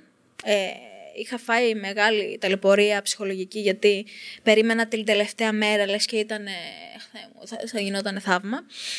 Πέφτω, περνάω τελικό, περνάω στο τσακ τελικό, 8η και τερματίζω πέμπτη. Οπότε ήταν φοβερή, δηλαδή άκουγα από πάνω να... Τον έβλεπα μεταξύ του προπονητή μου και ήταν τρομερά αγχωμένος. Και ξέρεις ποιο είναι το μαγικό σε αυτό, ότι άκουγα το σφύριγμά του την ώρα της πίεσης που εκεί κλείνεις τα πάντα, δεν ακούς τίποτα. Τον άκουγα μέχρι και στον τερματισμό. Και με το που βλέπω ότι βγαίνω πέμπτη, αλήθεια ήθελα να κλάψω, παιδιά, γιατί ήταν ε, η πρώτη φορά που το πανηγυρίσαμε μαζί. Ήταν ο πρώτος πανηγυρισμός, μπορεί να μην ήταν μετάλλιο, αλλά εμείς το πανηγυρίζαμε λες και παίρναμε μετάλλιο. Ήταν μια στιγμή που δεν με ένοιαζε για τελευταία να έβγαινα, αρκεί που ήταν εκεί. Και μετά πια ήταν το Βερολίνο. Βερολίνο. Το τελευταίο, κοίτα, το Βερολίνο το κα- πάω κάθε χρόνο. Είναι ένα open που γίνεται για να πιάνουμε όρια. Συνήθως πάω τραυματισμένη και συνήθως βγαίνει φοβερή Γι' κούρσα. αυτό στο, στο ρωτάω. Ε, Φέτος τον φέραμε με την ομάδα, καταφέραμε και το- τον είχα μαζί μου. Ε, κοίτα, δεν είμαι πολύ ικανοποιημένη από το Βερολίνο φέτος. Να σου πω την αλήθεια. Θα σου πω μια κακή στιγμή. Γιατί ε, μετά το Βερολίνο, ακριβώς την επόμενη μέρα που γύρισα, ήμουνα 10 μέρες με COVID. Πρώτη φορά. Δεν, εγώ τα παθαίνω γενικά με χρονοκαθυστέρηση τα γεγονότα. Ε, οπότε στο Βερολίνο ήταν μια κούρσα που ήταν ένας καλός χρόνος. Δεν μου ήταν αρκετό, γιατί ένιωθα λίγο κόπωση, ήταν λίγο νευρικό το κολύμπι μου. Το κατάλαβα ότι δεν του άρεσε. Μπορώ να το καταλάβω με την κάθε ματιά που θα μου ρίξει, με το κάθε νεύμα που θα μου κάνει. Ε, δεν ήταν ε, η κούρσα που θα με αντιπροσώπευε, θεωρώ, το Βερολίνο, αλλά θα το κρατήσω ως μάθημα, γιατί μετά τον COVID, φαντάσου που με είχε πραγματικά καθυλώσει, ήμουνα πολύ κουρασμένη και το έπαθα σε σεζόν. Δηλαδή, Δευτέρα βγήκα αρνητική, Παρασκευή είχα Πανελλήνιο πρωτάθλημα. Οπότε δεν είχα Τυχερή είσαι, ρε. δεν είχα πολύ καιρό να το φτιάξουμε λίγο να, με τις αναπνοές μου. Οπότε πήγαμε πολύ χαλαρά εκεί Μπορεί πέρα. να μένει και στην πισίνα. Ναι, αφού μου λέει, μου λέει μόλις τερματίσει, μου λέει θα φύγω. Μου λέει μην μας πάρουμε τις ντομάτες. Λέω δεν φεύγετε, τι λέω από τώρα. Και όμως τερμάτισα και ήμουν κάτι δέκατα το δευτερολέπτο μακριά από το όριο. Πάλι. Και έκανε το σταυρό του και λέει Να Τελικά, παθαίνεις COVID τε- πιο συχνά. τελικά θα πρέπει να πηγαίνω όταν παθαίνω κάτι και το παίρνω εντελώς χαλαρά. Πού όντω ισχύει αυτό; Δηλαδή, άμα στρεσαριστείς, σφίξεις, τελείωσε, δεν θα πας. Όσο προπόνηση να έχεις κάνει. Είναι λίγο δύσκολο βέβαια αυτό. Αλλά κρατάω αυτές τις ωραίες στιγμές για τον επόμενο αγώνα και ελπίζω να πάνε όλα καλά. Εφη, θέλω να κλείσουμε, κλείσαμε έτσι βασικά, έτσι με, με θετικές σκέψεις. Μας έδωσες ούτως ή άλλως πάρα πάρα πολύ ωραία μηνύματα. Θέλω να σε ευχαριστήσω πάρα πάρα πολύ που ήρθες, που εγώ. ήσουν σήμερα εδώ μαζί μας, για την πάρα πολύ ουσιαστική κατά κύριο λόγο κουβέντα μας. Ε, και να σου ευχηθώ νούμερο ένα και είμαι και Σαββατογεννημένος, μετράει αυτό. και εγώ είμαι, αλλά ε, παιδιά, βλέπετε έτσι, δεν με θέλει. Εγώ είμαι τυχερός όμως. Ναι, αλήθεια είναι, Άρα βάζει θα όπως- ευχηθώ τώρα να πιάσεις τα όρια για το Παρίσι. Πρώτα ο Θεός να πάνε όλα καλά μέχρι τότε, να είσαι υγιέστατη, να μην υπάρξει κανένας τραυματισμός. Ε, και του χρόνου να, να, να μας ξαναέρθεις με μετάλλους στους Παραλυμπιακούς. Μακάρι, ευχαριστώ πάρα πολύ. Πραγματικά δυσκολευτήκαμε λίγο να κλείσουμε το ραντεβού μας εδώ πέρα, αλλά είσαι φοβερός. Χαίρομαι πάρα πολύ που πραγματικά ως συμφοιτητή μου παίρνεις συνέντευξη. Ε, να έχεις πολλές επιτυχίες και εσύ εδώ πέρα, να έχεις πολύ κόσμο. Παιδιά, άμα σας κάνει πρόταση ο Τζορτζ, να έρθετε οπωσδήποτε. Είναι όλα τέλεια. Έχουμε πάρει καινούριες καρέκλες, αναπαυτικότατες. Οπότε ελπίζω να τα ξαναπούμε με μετάλλιο αυτή τη φορά. Είδατε, σας το λέει η Εφη, γιατί είμαστε και από τα δυτικά και έχουμε άλλους τρόπους εμείς να, Εννοείται. να προσκαλούμε Είμαστε στις λίγο πιο εκπομπές άνετοι. μας. Ε, Εφη, σε ευχαριστώ πάρα πολύ. Σε Να ευχαριστώ είσαι πάρα καλά, πολύ. Γιώργο, να είσαι καλά. Αυτό ήταν το τρίτο επεισόδιο της δεύτερης σεζόν της εκπομπής Προμενάδα του νέου αθλητικού podcast Athens Voice.